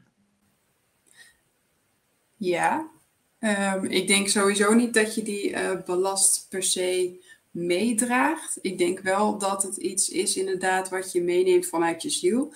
Um, maar iets wat je wel in dit leven kan gaan helen. Dus zeg maar, als je duizend levens hebt, dan in elk leven leer je natuurlijk nieuwe dingen. Kan je weer nieuwe dingen helen, kan je weer verder met andere stukken. En je krijgt altijd weer nieuwe uitdagingen op je pad, zeg maar. Um, dus bij wijze van spreken zou je dan 995 levens nu wel uh, afgerond hebben. En met de laatste vijf nog dingetjes tegenkomen in dit leven, wat je dan weer kan transformeren, zodat je weer zuiverder verder kan. Zo kijk ik ernaar. Uh, ja, wat wat hadden Peter Tonen in uh, vorige week. En die zei van, ja, dan moet je maar oppassen met die levens. Want uh, dat is een recycleprogramma. Want dan ga je dood en dan ga je dan vloep, dan uh, incarneer je weer in een volgend leven. En je bouwt, je bouwt steeds maar meer, of niet meer, maar je bouwt steeds trauma op in zo'n leven. Wat, wat, wat je dan moet verwerken de hele tijd. Mm -hmm. En hij zei, je kan daar ook uitstappen. Dus als je... Als je de te gaan. Wat zeg je? Om er, om er gewoon niet mee aan de slag te gaan, zeg maar. Nee, nee, om helemaal niet meer te incarneren meer. Oh, zo. Ah. Dus hij zegt van je incarneert en dan kom je in een soort matrix uh, terecht, waar we nu dan uh, in zitten. Um, en als je overlijdt, ja, de, je, je hoeft niet naar, dat, naar het licht te gaan, want dan uh, daar staat weer een volgend leven op je te wachten. Dat, dat hoeft dus niet. Daar, nee, dat... Ja, dan kan je met je gevoel kan je dan zeggen van, nou ja, daar ga ik even niet uh, naartoe. Ja, dat denk ik ook. Ik denk dat je dat, ja, je hebt altijd je vrije wil, zeg maar. Ik denk ook dat je zelf, zeg maar, plannen maakt voor wat je in je komende leven wil leren. En als je dat niet wil, dan, uh, dan blijf je lekker waar je bent. Ja, want dat is, dat is ook wel cruciaal. Hè? Want je hebt soms altijd van die momenten. Dus dat, dat, dat heb ik wel ervaren de afgelopen jaren. Dat je op zo'n keerpunt staat. Dat je van oké, uh, nu heb ik het gevoel dat ik echt, echt iets anders moet gaan doen. Of ik, ik, ik, ik, ik moet, moet ergens mee stoppen of ik moet juist daarmee mee, mee beginnen. En dat is, ook al klinkt dat heel onlogisch voor jezelf, omdat het misschien helemaal niet slim is gezien, gezien je inkomen en dat soort dingen. Dat je dan toch voor je gevoel gaat dat je denkt van ja, dat moet ik toch gaan doen. Ja. En, maar, dat mensen dat toch eigenlijk wel haarfijn aanvoelen uh, wanneer ze toch echt iets moeten doen of niet. Dat is ik denk dat dat, dat dat iedereen wel herkent, maar uh, je moet dan wel de, durf hebben om het ook echt door te zetten. Ja, zeker. Absoluut. Want je krijgt natuurlijk ook vanuit je omgeving vaak hele rationele reacties daarop van, huh, waarom doe je dan? dat is toch niet logisch, zeg maar. maar ja, dat kan wel inderdaad echt zo voelen. En dan moet je wel ballen hebben om het, uh, die stap wel te zetten, ja. Ja, ja. Heb, je, heb je soms, omdat je dit, uh, dit werk doet, heb je soms het idee dat je een beetje, uh, of dat je op een bepaalde manier uh, een beetje buiten de, de, de zogenaamde 3D-maatschappij valt? voelt het soms voor jou zo? Ja, zeker. Zo voel ik me al, al sinds ik kind ben. En dat wordt er ook niet beter op, eerlijk gezegd. Uh, ik merk de laatste jaren dat het steeds meer ontwikkelt en dat ik steeds meer binnenkrijg, maar ook er steeds beter mee om kan gaan, gelukkig. Um, en dat is allemaal heel fijn. Maar ik heb niet veel mensen in mijn omgeving waarvan ik zoiets heb die begrijpen dat. Of die hebben dat ook. En als ik die dan vind, dan ben ik helemaal blij. Uh, maar ik kan mezelf wel een beetje alleen voelen daarin uh, soms, ja. En wat, wat doe je dan als, je dat, uh, als er zo'n gevoel opkomt van, van alleen zijn? Nou, ik kan wel bijvoorbeeld gaan zitten en in meditatie gaan en mijn hart openen. En vanuit die hartsverbinding verbinding zoeken met alle andere mensen die ook aan het, uh, aan het transformeren zijn en die ook uh, hoger bewustzijn krijgen. Als ik me daarmee verbind op hart, dat, dat voelt ook zo sterk en dan uh, voel ik me niet meer zo alleen. ah, dat, dat, is mooi, want ik, ik heb het zelf ook hoor. Dat je, als je bij je hart bent, dat is altijd dat, dat stukje waar niemand aan kan komen. Dat is gewoon zo ja. krachtig. Dat is altijd vrede en, en ja, neutraliteit, of hoe je het maar wilt noemen. Ja. En als je daar een tijdje in, in bent, dan, dan merk je ook van hoe, hoe, hoe, hoe weird de omgeving is. Als je dan ja. een tijdje kan zijn, denk je van, oh ja, zo, zo, zo is het eigenlijk. En dan, en dan kijk je heen en dan ben je tien minuten met iemand in gesprek daarna en dan denk je van, oh ja, dat is weer de andere kant van de middag. ja, heel herkenbaar.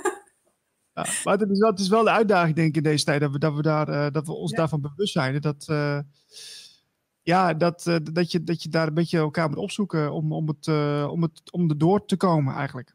Ja, absoluut. Zeker. En zeker omdat er ook vanuit de, de media en de maatschappij zoals die nu is, vaak inderdaad, wat we zeiden, op een andere mening ook wel, um, ja, dat wordt een beetje raar gevonden soms. Um, ja, om daarin dan toch te voelen dat je eigen waarheid er ook mag zijn, ook al is die helemaal van jezelf. Dat is gewoon belangrijk. En dan inderdaad verbinden met mensen die er ook zo in staan. Dat ja, is wel fijn.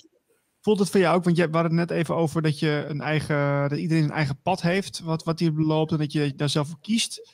Uh, is, is het voor jou ook zo klip en klaar van dat je, dat je weet van dat je hier bent om dit te doen wat je doet? Dat, dat, uh, dat, dat er geen spel tussen te krijgen is, dat je er zo zeker van bent?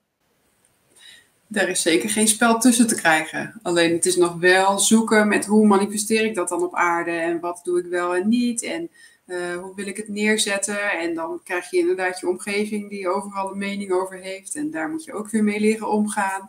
Dus uh, er zijn genoeg uitdagingen wat dat betreft. Maar ik voel wel heel sterk uh, wat ik wil brengen hier. En, en ook hoe ik dat kan doen.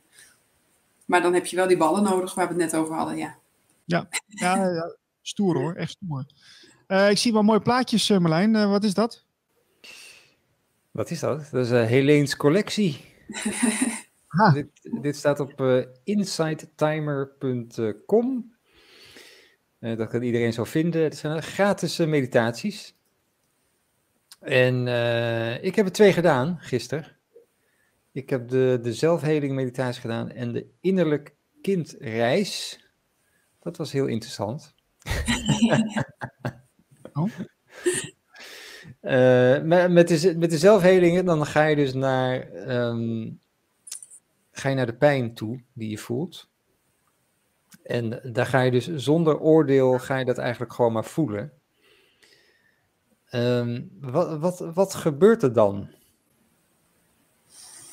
Um, nou ja, dat is ook dat stukje ego, wat wij, ja, wat we al zeiden, dat je er heel erg uh, de pijn moet weg, het moet opgelost worden. Uh, zo wat die man net in dat artikeltje schreef.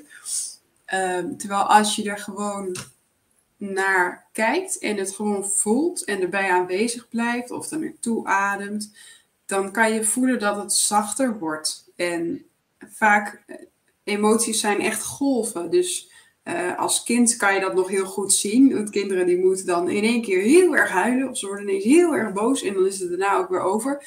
En we leren gaandeweg, zeg maar, dat we dat moeten onderdrukken. Omdat het raar is dat je als volwassene in één keer keihard in huilen uitbarst omdat je iets niet leuk vindt. Um, en als je toch die emotiegolf gewoon voelt, dan zul je dus zien dat die opkomt, maar dat die ook weer gaat. En dan wordt het veel rustiger. Ja, dat, vond ik wel. Ik voelde inderdaad de, de, de, pijn, de pijnlijke plek. En dan ging ik dan mezelf uh, op focussen. Ja, en dan wordt het wel erger. Je gaat het wel meer voelen. Ja, dat klopt. Ja. En is het je gelukt om erbij te blijven? Ja, de, ik, ik kon er wel bij blijven. Nou, dat is ook wel iets wat ik zelf uh, probeer te doen uh, af en toe. Hmm. Maar, maar met die meditatie, de, um, ja, ik voelde ik, ik, kreeg wel een beeld door van dat er een soort uh, lichtjes, een beetje orb-achtig, uh, lichtjes daar uh, ja, uitkwamen uit die plek of daaromheen oh, zweefden of zo. Dus dat was wel, dat was wel grappig. Dat was wel ja? grappig. Maar Marlijn, begrijp ik het nou goed dat je, je deed een meditatie en dat was dus op het innerlijk kind gericht en toen kwamen nee, er bij jou... Oh? Nee, nee, dit was de zelfheling meditatie. Oké, maar er kwamen bij jou beelden binnen of de, de, wat, wat schijnbaar nog geheeld moest worden? Begrijp ik dat zo goed? Um, er kwamen beelden binnen van de pijnlijke plek. Dus je, je, je zoomt eigenlijk helemaal in. En dan, nou, dan kijk, nou ja, ja, ik zag een soort uh, orbjes of elektriciteitsbolletjes die... Uh, ja, je, je probeert dus niet te oordelen. Je probeert niet te zeggen van dit moet weg of uh, dit is ja. verkeerd. uh, maar ik, voel, ik vroeg me af wat, wat, dat dan, uh, wat dat dan doet in je lichaam. Wat, wat die oortjes doen? Of? Nee, nee, ja, nou ja, wat, wat zo'n meditatie doet eigenlijk. Nou, ik denk dat het vooral heel veel bewustzijn brengt naar wat er in je lijf speelt. En vaak zijn emoties iets wat alleen maar gezien wil worden. Um, en als kind is het fijn als je ouders tegen je zeggen van, oh, ik zie dat je boos bent of ik zie dat je verdrietig bent en dan voel je je gezien en dan gaat het wel wel over, zeg maar. Maar als volwassenen kijken we daar heel vaak niet meer naar en onderdrukken we dat. Dus als we naar binnen gaan en we kijken er alleen maar naar, dan is het zo, dan kan je, kan je ook een soort opluchting voelen. En als je zegt die orbjes, dan krijg ik meteen een beeld van uh, als je een uh, blokkade ergens hebt zitten in de energie, dan voelt dat ook als die elektriciteit die jij beschreef bij, bij aura's, maar dan heel heftig. Dus alsof er echt iets, zeg maar zo. En uh, dat is ook iets wat dan mag gaan stromen. Dus als je zegt dat dat begon te bewegen, dan kan ik me voorstellen dat dat dus een blokkade is die, die een beetje open ging. En uh, uh, ja, ik weet niet hoe dat, die orpjes zich ontwikkeld hebben, maar als het, uh, als het loskomt, dan kan het ook zijn dat het gaat doorstromen en dat je een blokkade aan het opheffen bent. Aha, aha, ja, er zit wel wat in. Ja, ja we, we, we, hebben natuurlijk allemaal elektrische processen in het lichaam. Dus, ja, zeker. Ja. Ik heb een keer een techniek geleerd, uh, ook op een YouTube-filmpje van iemand, uh, waarbij je dus zelfstandig blokkades kunt opheffen. Je, en dat doe ik met voorstellingsvermogen. Dat werk je met je hart en met je brein. En dan kun je eigenlijk uh, dat door je hart te gebruiken, kun je dat transformeren. Dus je, je, je ziet dus, je, je, je ziet gewoon letterlijk datgene voor je waar, waar de blokkade zit. Hè? Dat iets waar je moeite mee hebt. en dat, dat vervang je door een ander plaatje erop overheen te plakken, zeg maar. Dus je, je, ziet bijvoorbeeld een, uh, je ziet bijvoorbeeld iets waar je slecht in bent. En dat wil je transformeren in iets waar je goed in bent. Of in, dus een overtuiging bij jou die zegt van ja, ik ben slecht in tekenen of zo. Of ik ben slecht in iets, weet ik veel. En dat, dat plak je eroverheen. En dus je gooit het eerst weg. En dan, en dan vervolgens uh, ga je weer naar je hart. En dan ga je weer voorstellen hoe het er wel uit moet zien. En dan plak je het eroverheen. En dan heb je dat eigenlijk vervangen. Ja. En dat, dat werkt heel krachtig. Als je dat, als je, als je dat een aantal keren doet, dan kan het ervoor zorgen dat je gewoon uh, ja, bepaalde angsten, zeg maar, uh, neutraliseert. Ja, dat is mij, is mij in elk geval gelukt. Dat is, dat is heel bijzonder hoor. Ik heb toen een keer gehad dat ik, uh, ik vond het altijd wel spannend om te presenteren. Dus dat je voor een groep staat.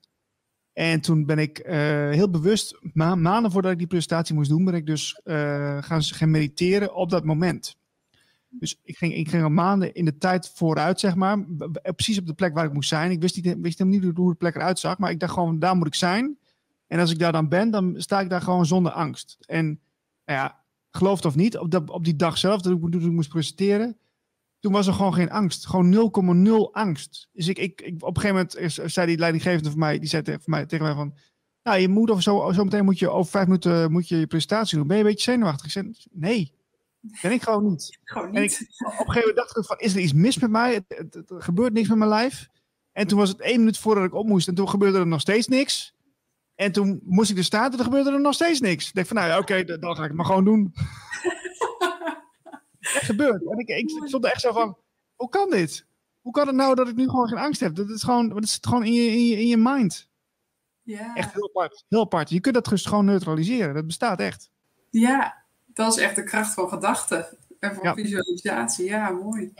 Ja, dus gewoon iedere keer visualiseren van hoe wil ik dat ik die presentatie doe, hoe wil ik op dat moment zijn.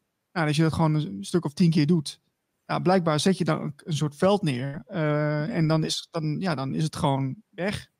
Ja, ja heel apart hoor. Ja. ja. Dus, nou, ik wil het even delen. Um, hebben we nog iets, uh, heb je nog een nieuwtje Marlijn? Of, een, of een, uh, hebben we nog iets in de chat? Uh, nee, we hebben, ja, misschien wel, zometeen. Maar uh, nee, ik wil nog even naar dat innerlijke kindreis, want die heb ik ook gedaan. In, in de Gouden Bal ga je dan. Dus je moet in de Gouden Bal stappen, dan ga je ergens heen. En dan, uh, dan kom je, je, je jezelf als kind kom je dan tegen. Um, en dan ga je dan een beetje mee op stap en zo. Maar ik, ik, uh, ik, ik voel een soort. Uh, ik, weet, ik weet niet wat het is. Het is, het, het is bijna eng om dat te doen. Om, dan, okay. om jezelf als kindje uh, te zien en mee te nemen. En uh, je moet hem in een, in een boom zetten, geloof ik, hè, aan het eind. Ehm, in een veilige plek. Maar ik, ik denk dat het te maken heeft met een soort onschuldigheid of zo. Want uh, een kind is, staat natuurlijk symbool voor uh, de, de onschuld. De onschuld in jezelf. En dat is op een of andere rare reden, is dat, vind ik dat eng. Ja, dat kan. Het kan ook wel heel confronterend zijn, denk ik. Zeker omdat het natuurlijk niet een kindje is, maar jezelf als kindje, dat, dat kan ook wel heel kwetsbaar voelen kan ik me voorstellen. Ja. Ja, dat is het woord, kwetsbaar inderdaad. Ja, ja dat vinden we allemaal vaak wel uh, spannend. En dat, dat is ook echt iets wat bij kwetsbaarheid hoort, denk ik. Um, ja, ik ben nog wel heel benieuwd eh, hoe je dat uh, uh, verder ervaren hebt, maar ik weet niet of je dat wilt delen. Hoe je dat verder ervaren hebt? Nou, ja, ja je probeert gewoon daarin in mee te gaan, in, in de voorstelling. Um, en ja, op een gegeven moment kwam ik, want volgens mij zat, uh, zat dat niet in de meditatie. Want je, je loopt gewoon, geloof ik, uh, met, met jezelf mee. Um, maar ik kreeg een beeld binnen dat ik op, zelf op het gras lag, op mijn rug. En mijn jongere, ja, mijn jongere zelf uh, lag, zeg maar, op mij. En op mijn hart. Op, of op mijn hartchakra, of in ieder geval, hè, die plek. Um, en dat voelde, dat voelde wel heel uh, goed, moet ik zeggen. Ja, wat mooi. Dan geef je het kindje eigenlijk ook de veiligheid van jouw eigen volwassen mannelijke hart. Die, uh, ja, klinkt voor mij alsof het kindje daar een beetje in aan het baden is dan. Ik kan me voorstellen dat het voor het kindje ook veel veiligheid geeft. Ja, nou ja, dat zat ik me dus wel af te vragen. Van, uh, kan ik dat wel geven, die veiligheid, als, uh, als volwassen versie? en eh, wat heb je ervaren daarin? Uh, ja, nou ja, ik, uh, ik heb de meditatie gewoon uit, uit, uitgemaakt. Dus wat dat betreft ging het wel, ging het wel goed. Ja, er, er is geen follow-up, hè? Er is geen... Uh... Nee, die moet nog even maken eigenlijk. Hè? Ik zal het te denken, deze is best wel kort, maar daar kan je natuurlijk veel dieper nog in gaan. Uh, ja.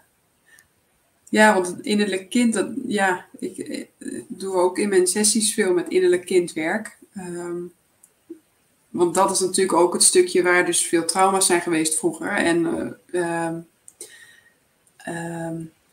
ja, daar zit vaak zoveel op. En als je, als je naar binnen gaat bijvoorbeeld en je, je maakt contact met je innerlijk kind, kan je ook beelden binnenkrijgen dat dat kindje bijvoorbeeld in een hoekje zit te huilen. Of dat het uh, heel angstig is en zich verstopt. Of uh, juist dat het heel blij is en lekker aan het spelen is. Of er zijn allerlei uh, manieren waarop je dat kindje kan zien.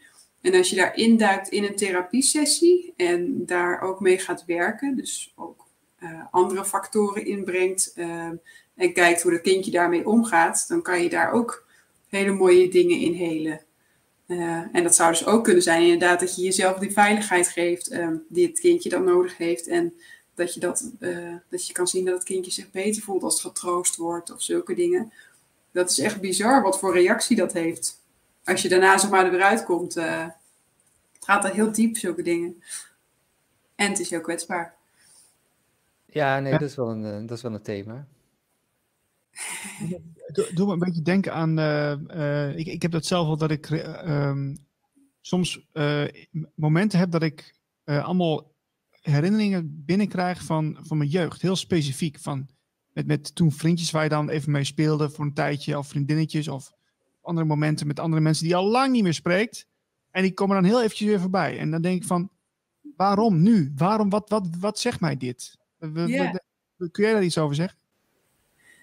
Nou, ik, ik denk zelf dat iedereen in je leven uh, is op een bepaald moment om jou iets te brengen. En jij kan diegene dan iets brengen. Uh, dus dat is altijd een energieuitwisseling. En misschien heb je dan op het moment dat je diegene voorbij ziet komen, dat er iets is in wat jij geleerd hebt van die persoon. Dus dat, dat dat bijvoorbeeld een thema is wat op dit moment heel erg speelt. En dat je dan die persoon voorbij ziet komen en denkt van, oh ja, die uh, heeft mij daar ook uh, in getriggerd. Of uh, uitdagingen in geleverd. Of, dat kan ik me zo voorstellen, maar ik weet niet hoe jij dat... Ja, dat, ja, ook wel. Maar ook soms dat je denkt gewoon dat het, dat het niks zegt. Of ook wel mensen die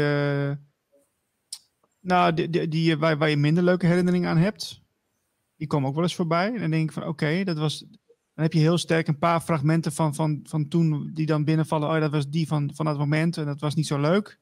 Mm waarom, waarom komt dat nu opeens weer opzetten? Is het, ik, het is niet meer zo dat ik uh, uh, daar een, een pijn bij voel of een, of een vervelende emotie aan vastzit. Maar ik, ik, ik, alsof je een soort diaatje voorbij ziet komen. Weet je, van oh, dat was die in het moment. Dat, dan tap je daar even in en dan is het weer weg.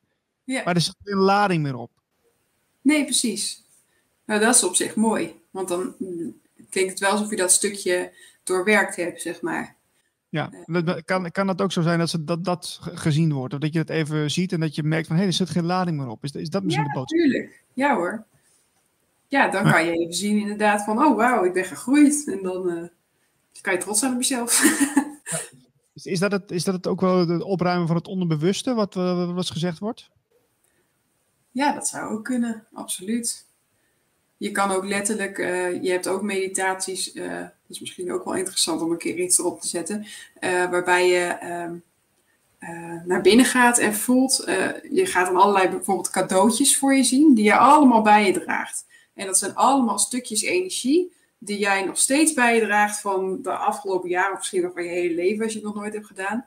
Allemaal dingetjes die je hebt gekregen waar je niks mee, meer mee hoeft, of uh, iets wat je nog bijdraagt. Dat ga je dan teruggeven aan mensen. En dan zeg je: Goh, bedankt dat ik het uh, mocht dragen voor jou, maar ik heb het nu niet meer nodig. En dan geef je terug en dan laat je al die ballast van de afgelopen jaren los. En dan voel je je zoveel lichter en schoner. En uh, het is echt bizar hoe dat werkt ook. Dus ja, ik kan me voorstellen dat dat dan ook een stukje is die je inderdaad opruimt of teruggeeft en dat is klaar. En, uh, nou.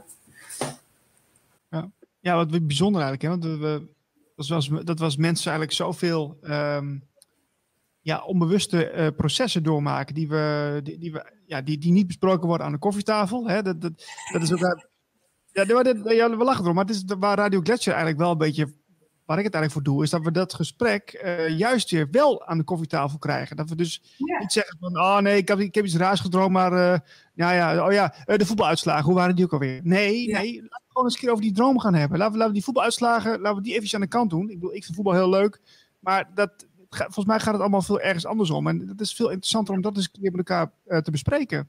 Ja. bijvoorbeeld, hè. Dus dat, dat, dat zou ik graag willen, dat we dat uiteindelijk weer naartoe gaan, naar, naar, die, naar zo'n zo'n ja, open sfeer. Ja, ja. Ik denk dat dat op dit moment misschien nog spannend is door die, die kwetsbaarheid. Want je moet natuurlijk wel jezelf openstellen om over je droom te vertellen. En als we, ja, dat is wel een manier om echt verbinding met elkaar te maken. Alleen dan moet je wel durven. En als de, er een veilige omgeving is, zeg maar, dan zou het wel heel. Uh, ik denk zeker dat we daar naartoe moeten. Ja, ja. ja dat, dat is inderdaad ook wel durven hoor. Want uh, de, ja, ik, ik, ik, ik, heb mezelf ook wel eens gezien op uh, werkplekken in voorheen waar ik denk van als ik dat nu zou doen, dan, uh, dan is het van, uh, daar gaan we niet in mee. Dat is echt van leuk dat je dat probeert, maar daar gaan we niks over zeggen. Of het, en dan krijg je die schouder ophalen, weet je. Dan, nou ja. Ja, goed, dat is, ja, precies. Maar dat is ook weer dat is ook lastig, omdat steeds. Uh, ja, je, ja, je kunt zeggen van. Ja, ze snappen het niet of, ze, of, of zo. Maar je kunt ook zeggen, ja, dat iedereen zit in zijn eigen proces. Dus dat is, dat is, dat is voor hun misschien voor een later moment. Ja, ja zeker. Ja. We zijn allemaal op ons eigen pad, inderdaad.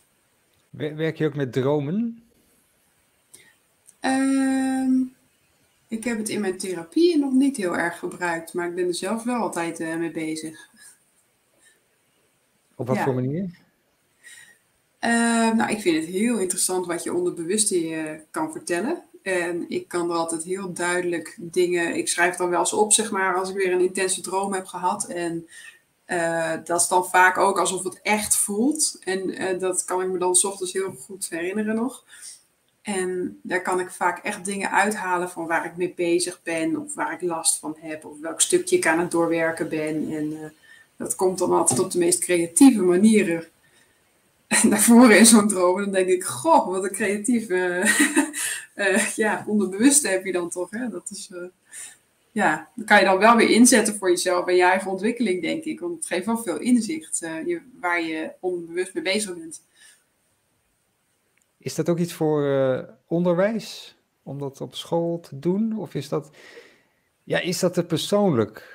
Om dat dan in een groep te doen of zo? Hmm. Nou ja, ik denk als er een veilige setting is, dat het dan iets heel moois is. Want iedereen is hier op aarde en iedereen heeft uitdagingen en iedereen loopt tegen dingen aan en iedereen ontwikkelt op zijn eigen manier. Dus uh, ik denk dat het juist heel veel verbinding zou opleveren tussen kinderen en tussen mensen als we dat kunnen delen met elkaar en kunnen zien dat je niet alleen bent daarin en dat iedereen daar tegenaan loopt. Ik denk dat je dan als maatschappij zeker veel verder komt. Uh.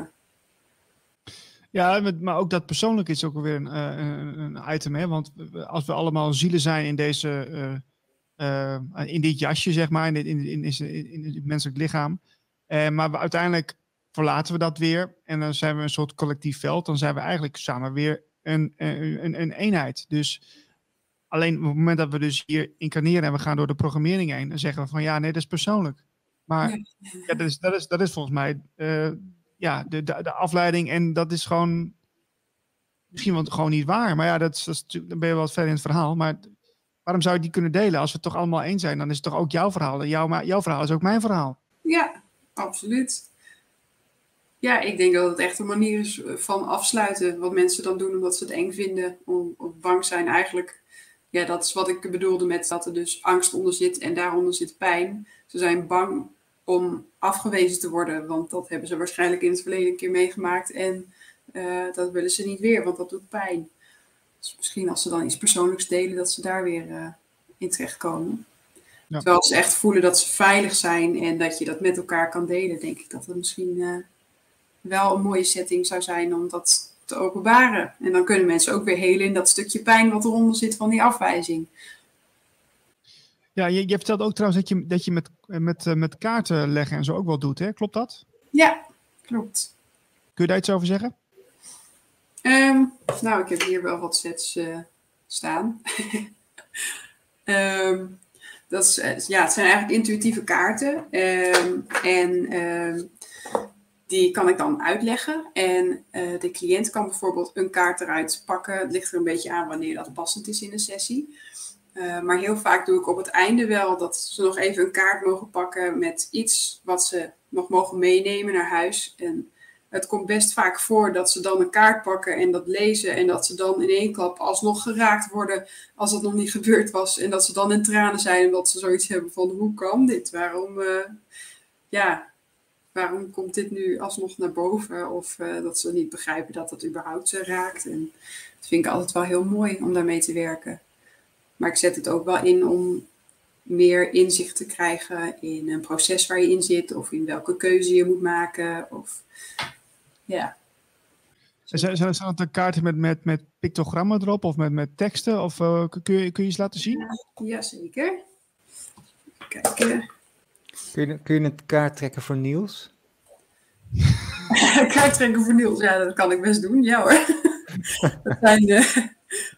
Ik moet de camera even zoeken. Het zijn zeg maar kaarten met, met veel uh, mooie plaatjes erop. Um, en daar heb ik dan een boekje bij.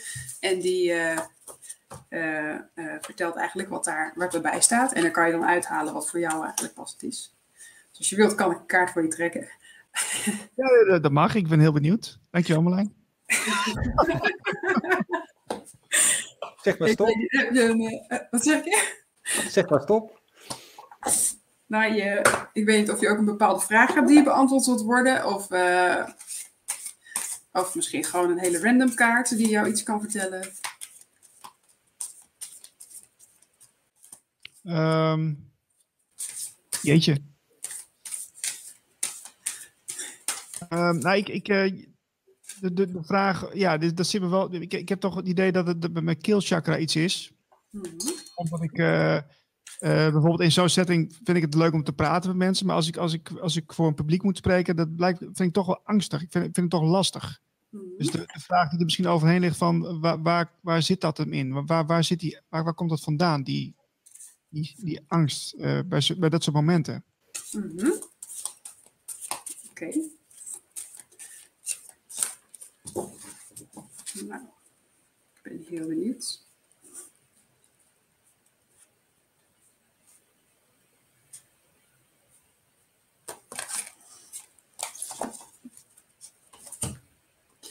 Ik heb uh, deze kaart getrokken.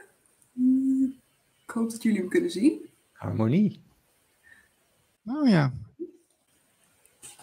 En ik zal eens even kijken wat erbij staat. Hmm. Uh, er staat: Het is mogelijk om harmonie te ervaren, zelfs midden in de chaos. Dat komt omdat harmonie van binnenuit komt en niet afhankelijk is van externe factoren. Kies ervoor om vandaag harmonieuzer te leven.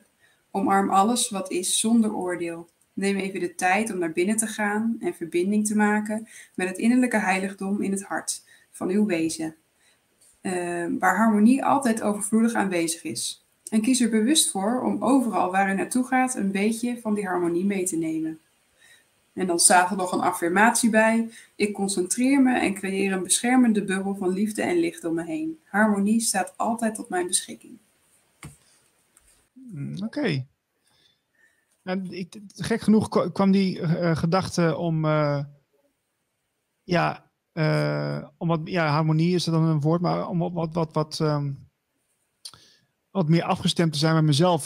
Dat kwam ook, ook bij op bij mij de laatste, laatste dagen. Omdat ik omdat je merkt dat je toch vaak dan gespannen bent. En als je, als je meer relaxed in zo'n, in zo'n omgeving kan zijn, uh, waar je misschien gaat spreken of zo, dat je dan al makkelijker uh, uh, ja, uit je woorden komt. En dus dat, dat, dat, zeker met je hart verbinden is, is een, is een belangrijk ding. Ja. Dus de, maar goed, dat, dat, is wel grappig, want dat, dat zat ook al in mijn, in mijn gedachtegang de afgelopen dagen. Dus ja, daar zit, daar zit zeker wat in, denk ik. Ja, wat mooi. Ik moest ook meteen denken aan wat je net vertelde over die, uh, dat je tien keer had gevisualiseerd, dat je daar rustig en ontspannen stond. Dan ga je natuurlijk ook een keer naar binnen en dan voel je jezelf helemaal en dan maak je het ook waar. Ja, ja. Ja, dit, dit, is natuurlijk wel, kijk, als je uh, dat elke keer gaat doen voor, voordat je een keer ergens wat zegt in het openbaar. Is, is wordt het ingewikkeld. Is wel een opgave. Dan moet ik uh, de hele dag gaan mediteren. Maar, maar, maar maar zoiets zou je toch ook wel op een andere manier nog kunnen aanvliegen, lijkt me? Ja, zeker. Ik denk sowieso als je, je bent al getraind in meditatie, dan dus elke keer als je eventjes naar binnen gaat en je voelt je hart weer en je kan even vertrouwen voelen bij jezelf, dan hoe vaker je dat doet, hoe makkelijker dat op te roepen is. Die harmonie, dat gevoel dat het, uh, dat het oké okay is, dat je je stem mag laten horen, dat je... Ja. Ja, ja, dat is, dat is soms heel verschillend. Want soms dan gaat het ook vanzelf. Ik heb ook wel, laatst had ik een keer een moment dat ik ook iets ging zeggen. En uh, aan zo'n tafel, weet je wel, met 30 man. En toen, toen kwam ik helemaal niet meer aan mijn woorden. En de, ik, uh, ik had echt het idee dat ik uh, een flater sloeg. maar ik had dan later had ik ook weer een moment. Er zaten er nog meer mensen bij. En toen ging ik, ging ik heel erg in mezelf voelen. Want toen, toen ik voelde die spanning. Want dan, je weet, zo, er komt zo'n rondje en dan ben je bijna aan de beurt. Yeah. En Uh, en, en, dan voel je die spanning opkomen. Dat komt dan zo omhoog. Oh, ik ga dood. Nou, dat dacht ik bijna.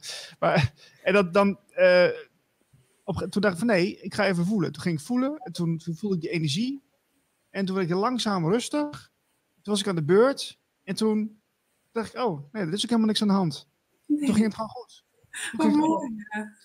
Nou, het is toch raar dat het zo op komt zetten. Is dat dan een angst die je altijd al hebt? Of is het dan een insertie? Dat heb ik ook wel eens van iemand gehoord. Het kan zijn dat er, dat er, dat er iets uh, jou triggert of zo. Uh, ja, dat, dat kan beide, denk ik. Eh, sowieso is emotie, dus wat ik zei, echt een golf die opkomt. Uh, dus uh, wat je ervoor was, denk ik, een golf die overging omdat je er naar keek. En dan blijft niet in die spanning hangen. Dus dan zakt die ook weer af. Um, en daaronder, want dat is dus de angst die je dan voelt. Daaronder zit misschien een bijmoment die je ooit hebt gehad toen je je mond opentrok en je uitgelachen werd of zo. Dat is waarschijnlijk iedereen wel eens gebeurd. En dat voelt dan niet fijn. Dus ik denk dat je onbewust dan door zo'n situatie getriggerd wordt, waardoor er een angst op komt dat dat weer gebeurt. Terwijl dat nu al lang niet meer uh, van toepassing is natuurlijk. Nou, maar dat is wel raar, want ik, heb, ik, heb, ik ben nog nooit uitgelachen uh, in, dit, in dit leven uh, toen ik iets ging zeggen. Dus dan moet het wel met het vorige leven te maken hebben, denk ik dan. Dat kan, maar het kan ook zijn dat je als baby uitgelachen werd. Hè? Heel, ja, dat je het zo voelde. Want heel vaak lachen mensen om baby's, want baby's zijn heel erg schattig. Nou, wie weet was jij als baby wel heel erg je best aan het doen om uh, mama te zeggen. En kwam er iets raars uit en dacht iedereen, haha, dat is grappig. En dacht jij, hm, ik heb zo hard mijn best gedaan, zeg maar. Niet letterlijk in gedachten, maar dat je dat dan zo voelt als baby. Ja, zeg maar, ja. van zulke dingen kan het al, uh, al komen. Hmm. Okay, maar dat okay. kan je dan niet eens meer herinneren, zeg maar, zulke dingen. Nee, nee. Maar dat is volgens mij bijna universeel, hè? Dat, die angst ja. van dat, dat, rondje. Zeker. Met, uh, oh jee, oh jee, nog twee, nog één, dan, dan ben ik aan de beurt. Ja, ja. ja. ja, het is heel stom, want ik, je, je, je, weet precies wat je moet gaan doen. En dit is ook, kijk, ik kan ook zeggen van ja, ik ben Niels en uh, ik ben podcaster. Volgende. Ja. Maar ja, dat wil je dan weer niet. En dan hoor je iedereen. Wat, wat ze ook altijd doen, vind ik het zo stom. Dan gaan ze een half uur lullen over zichzelf. Ik denk van, hou toch eens op, man.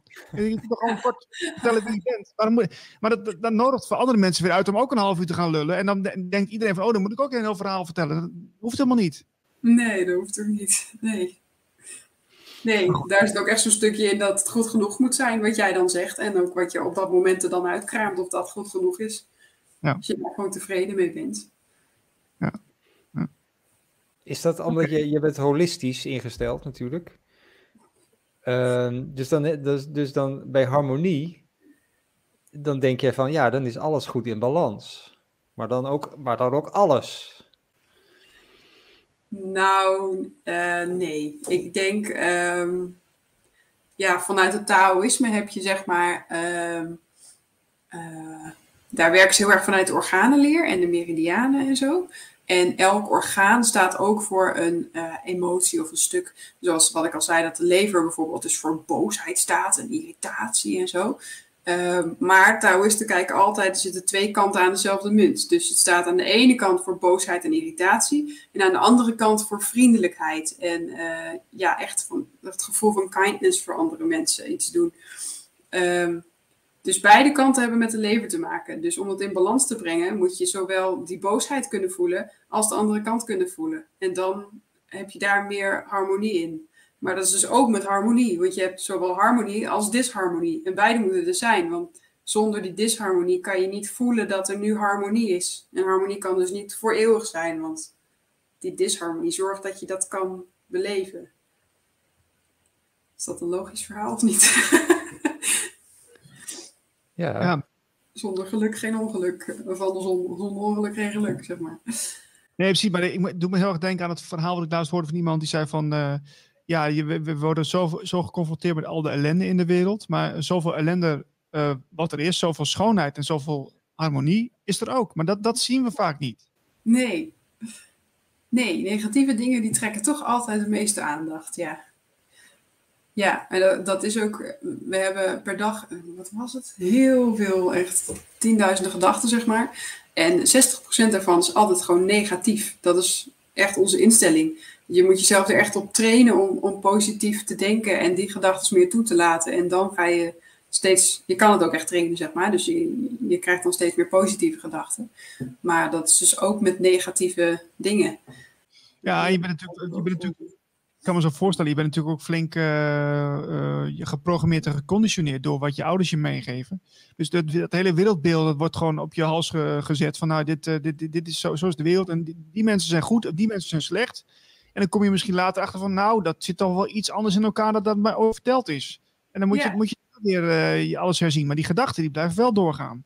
Ja, ja dat is echt zo'n zo programmering, zo'n overtuiging die dan in je hoofd... ja, en als je die keer op keer loslaat, dan kan je er misschien wel wat meer rust in vinden. Dan heb je in ieder geval het bewustzijn van, oh wacht even. En dan, uh, dan laat je hem gaan, zeg maar. Ik zeg wel eens uh, dat, dat, mensen zich moeten ontwikkelen. En daar bedoel ik mee dat ze, dat ze, dat ze als, je, als je weet hoe een, een, een, een hoe zeg je dat ook? Nee, ja, ja, een ui zou kunnen zeggen, maar zo'n zo'n zo'n mummie, die moet zich ook ontwikkelen, ja, weet je wel? Ja, precies. Dat je, ja. helemaal weer naakt bent, zeg maar. En dan, uh, dan raak je de kern weer. Maar dan, dan ben je dus ontwikkeld. En dat, mensen zitten zo ingewikkeld in allerlei processen. Dus eigenlijk gewoon, ja, je bent gewoon een heel leven lang bezig om, om eruit te komen volgens mij. Is dat niet normaal? Nee. nee, dat maakt het wel heel ingewikkeld allemaal, ja. Zeker. ja. Hoe, hoe zie jij... Um even dat we even het, C, het grote C-woord even omzeilen. Maar hoe zie jij uh, ziekte en zo? Echt lichamelijke ziekte? Um, uh, ja. Ik zie dat als een, als een disbalans in je, in je systeem. En ik zie ook dat een ziekte jou altijd wat wil leren. Dus je, ik vraag mezelf altijd af als ik ziek ben: van wat heeft mijn lijf me nu te vertellen? Want dit zijn uh, klachten die ik heb. Wat, wat betekent dat? Als ik heel veel nek- en schouderpijn heb, dan kan het zijn dat ik veel te veel hooi op mijn vork heb genomen en dan moet ik dat laten gaan. Of uh, als ik veel pijn in mijn rug heb, kan ik me eenzaam voelen of dan voel ik me niet gesteund door het leven. En nou, dan ga ik daarop op werken. Um, maar als je het hebt over ja, ik, je hebt wel eens mensen die dan zeggen: het is je eigen schuld dat je ziek bent. En zo zie ik het niet. Ik zie wel het zo dat, dat het jou iets te vertellen heeft. Het is een, een, een reflectie eigenlijk van, van je binnenste, voor mijn gevoel. Alleen dat betekent niet dat jij er zelf actief voor hebt gekozen dat jij eh, een hernia hebt gekregen of zo. Dat is echt een uitdaging, denk ik, die je in je leven krijgt. Uh, uh, en niet zo'n beetje ook. uh, waar je mee aan de slag uh, kan. En dat zegt wel iets over jou innerlijk. Ze zeggen, ze zeggen ook wel eens dat uh, medicijnen, dat, dat is eigenlijk niet wat ze in de toekomst meer gebruiken. Het gaat alleen nog maar om frequentie. Dus je had net die, die schaal. Zie jij dat ook, dat, dat we op een gegeven moment alleen nog maar met frequenties werken om dingen op te lossen? dat, dat zie ik wel, zeker, ja ik denk wel dat we daar naartoe gaan. Maar ik weet niet hoe lang dat allemaal nog gaat duren. Dat zou nog wel een tijd kunnen duren voor mijn gevoel. Ehm, maar je ziet ook steeds meer uh, holistische.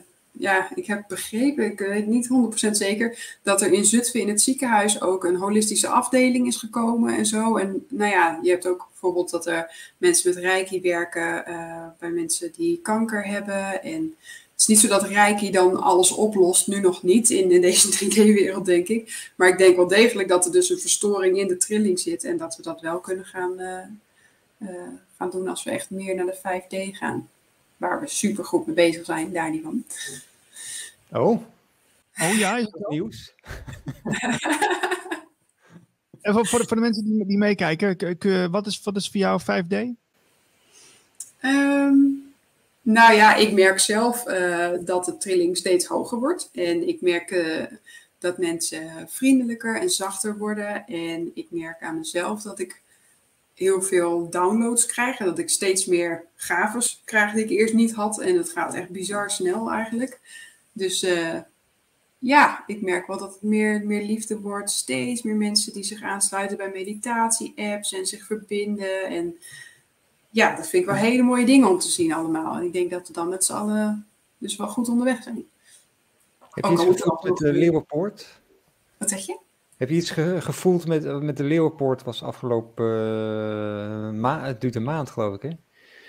Maar um, afgelopen paar weken schijnt er heel veel energie uh, vrijgekomen te zijn. Die, Nou, die, ja, die dan naar de aarde wordt gestuurd of zo. Maar uh,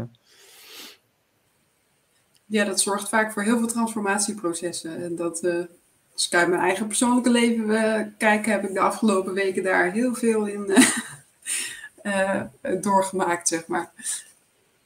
Heb je vertelt daar... Oh nee, ja, nee, ik, ik merk dat soms wel subtiel. Um, maar ik kan het niet goed onder woorden brengen. Soms zijn het ook. Ik heb het idee dat het gewoon. Ja, uh, dat het gewoon informatie is die, die je um, absorbeert.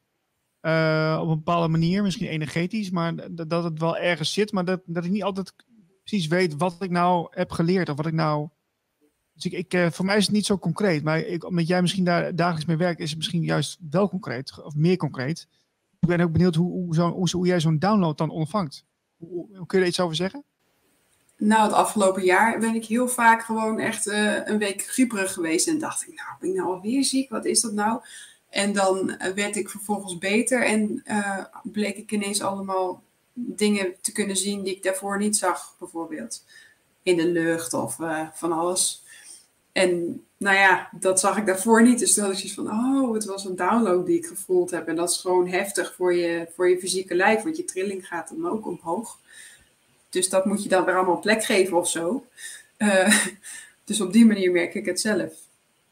Maar dat kan voor iedereen anders zijn, denk ik. Uh. Ja, ik heb dat ook maar Ik heb het ook, ja. Ik ja. heb uh, af en toe om de, om de zoveel maanden, dan word je s'nachts uh, wakker. En dan ben ik ongelooflijk heet. Dan lijkt het alsof ik koorts heb, maar de, je hebt geen koorts, want je bent niet ziek. Je voelt je helemaal niet ziek, je bent alleen heel warm. En dan als het 's ochtends is, dan is het ook weer weg. Dan is het ook weer over. Hm. En dat had ik afgelopen week, de tuinbonen-update is dit. Afgelopen week had ik dat ook. had ik dat ook. En dan had ik het ook uh, overdag. Oh, maar okay. een beetje met vlagen. Hm. Maar het is, het is geen griep, het is geen koorts. Je bent alleen heter dan normaal. Uh, ja, dus dat herken ik wel, ja. Interessant. Ja, ja dat, is wel goed om, om, uh, om mensen daarvan bewust te maken. Hè? Dat, dat die processen gaande zijn. Want veel mensen die, uh, ja, die komen toch met onverklaarbare klachten. Of die lopen dan met vragen rond. En dan, uh, ja, dan zou je ook hier eens naar kunnen kijken natuurlijk. Hè? Dus voor de mensen die meekijken, uh, let op. Want dit zou ook nog goed kunnen zijn wat er aan de hand is. Ik weet het ook niet hoor. Maar het is, laten we dat alsjeblieft meenemen. Want ja, zoveel vragen, zoveel vragen. Ja. Och? Ik heb de afgelopen twee weken ook dat ik heel veel jeuk heb in mijn ogen. En dat ik heel het rode en opgezwollen ogen heb. Ik dacht, nou wat is dit? Ben ik allergisch of zo? En toen vond ik op een gegeven moment een, een website waarop stond... Als je van 3D naar 5D gaat, kan je deze klachten ervaren. En er stond dus bij dat als je daar heel veel last van had, dat je derde oog helemaal aan het openen was. Toen dacht ik, ah, oké. Okay. En nu is het ook weer over, dus het was geen ja, dat, dat, zijn, dat zijn ascensie-symptomen, noemen ze dat, hè? Ja, precies. Ja. Ja, ja maar dat, dat is ook weer een beetje een vergaarbak van allerlei soorten klachten en, en, en, en dingetjes. Dat is misschien wel een beetje tricky om daar gelijk naar te wijzen, maar dat weet ik ook niet hoor. Ja, je moet altijd naar je persoonlijke situatie kijken. Wat daar, uh, ja, dat kan je zelf het beste inschatten, denk ik. Ja. We zijn er bijna aan de twee uur, uh, Helene. Gaat snel, ja. ja, ja. Um, ja, de mensen die hier naar kijken, die hebben misschien wel uh, interesse om, uh, om een keer met jou samen te werken. Uh, hoe, hoe, kunnen ze jou bereiken? nou, ik heb een website, dat is www.praktijkkleurrijk.com. En ja, dan ontvang ik je graag in mijn praktijkruimte. Ik zit in Sneek, dus ik weet niet of Friesland heel dichtbij is voor iedereen. Maar, maar goed, daar kan je sessies met mij doen. Oké, okay, gaaf. Heb je ook een e-mail? Ja, Helene.praktijkkleurrijk.gmail.com Super. Helene, heb je nog iets toe te voegen? Nou, uh, dit is de tweede gast uit Sneek. Dat vind ik wel heel verdacht. Echt waar? Ja, ja dat klopt. Wat leuk. We hadden Joke Nauta een paar weken geleden in de, in de, ah. uh, in de show. Ja. Ik heb die Van de Living, De lib ik, ga hem, ik ga hem goed zeggen. De Libbensbee. Oh, Libbensbee. Ja. ja. ja, mooi. Ja, die heb ik hier wel eens in de krant zien staan. Ook wat grappig. Okay. Oh, ja. ja, je moet wel Fries kunnen als je daar gaat wonen, heb ik begrepen. Ja, dat, dat klopt, ja. ja, dat waren in Friesland. Zo is het. Um, Helene, dank voor je tijd. We vonden het ontzettend leuk dat je er was. jullie ook bedankt. En uh, ik richt me nog even tot de kijker. Uh, morgen zijn we er weer vanaf 12 uur, van 12 tot 2, uh, eh, Radio Gletscher. En kunnen we iets zeggen over de gast of laten we dat even in het midden, Marlijn? De gast was gisteren in de chat. Oeh. Oh, oké. Stille hint, stille hint. Um, iedereen dank voor het kijken. Uh, morgen zijn we er weer. En uh, voor vragen en suggesties uh, stuur even een mailtje naar info.radioglacier.nl En ik wens iedereen nog een hele fijne dag. Bye bye. Doei.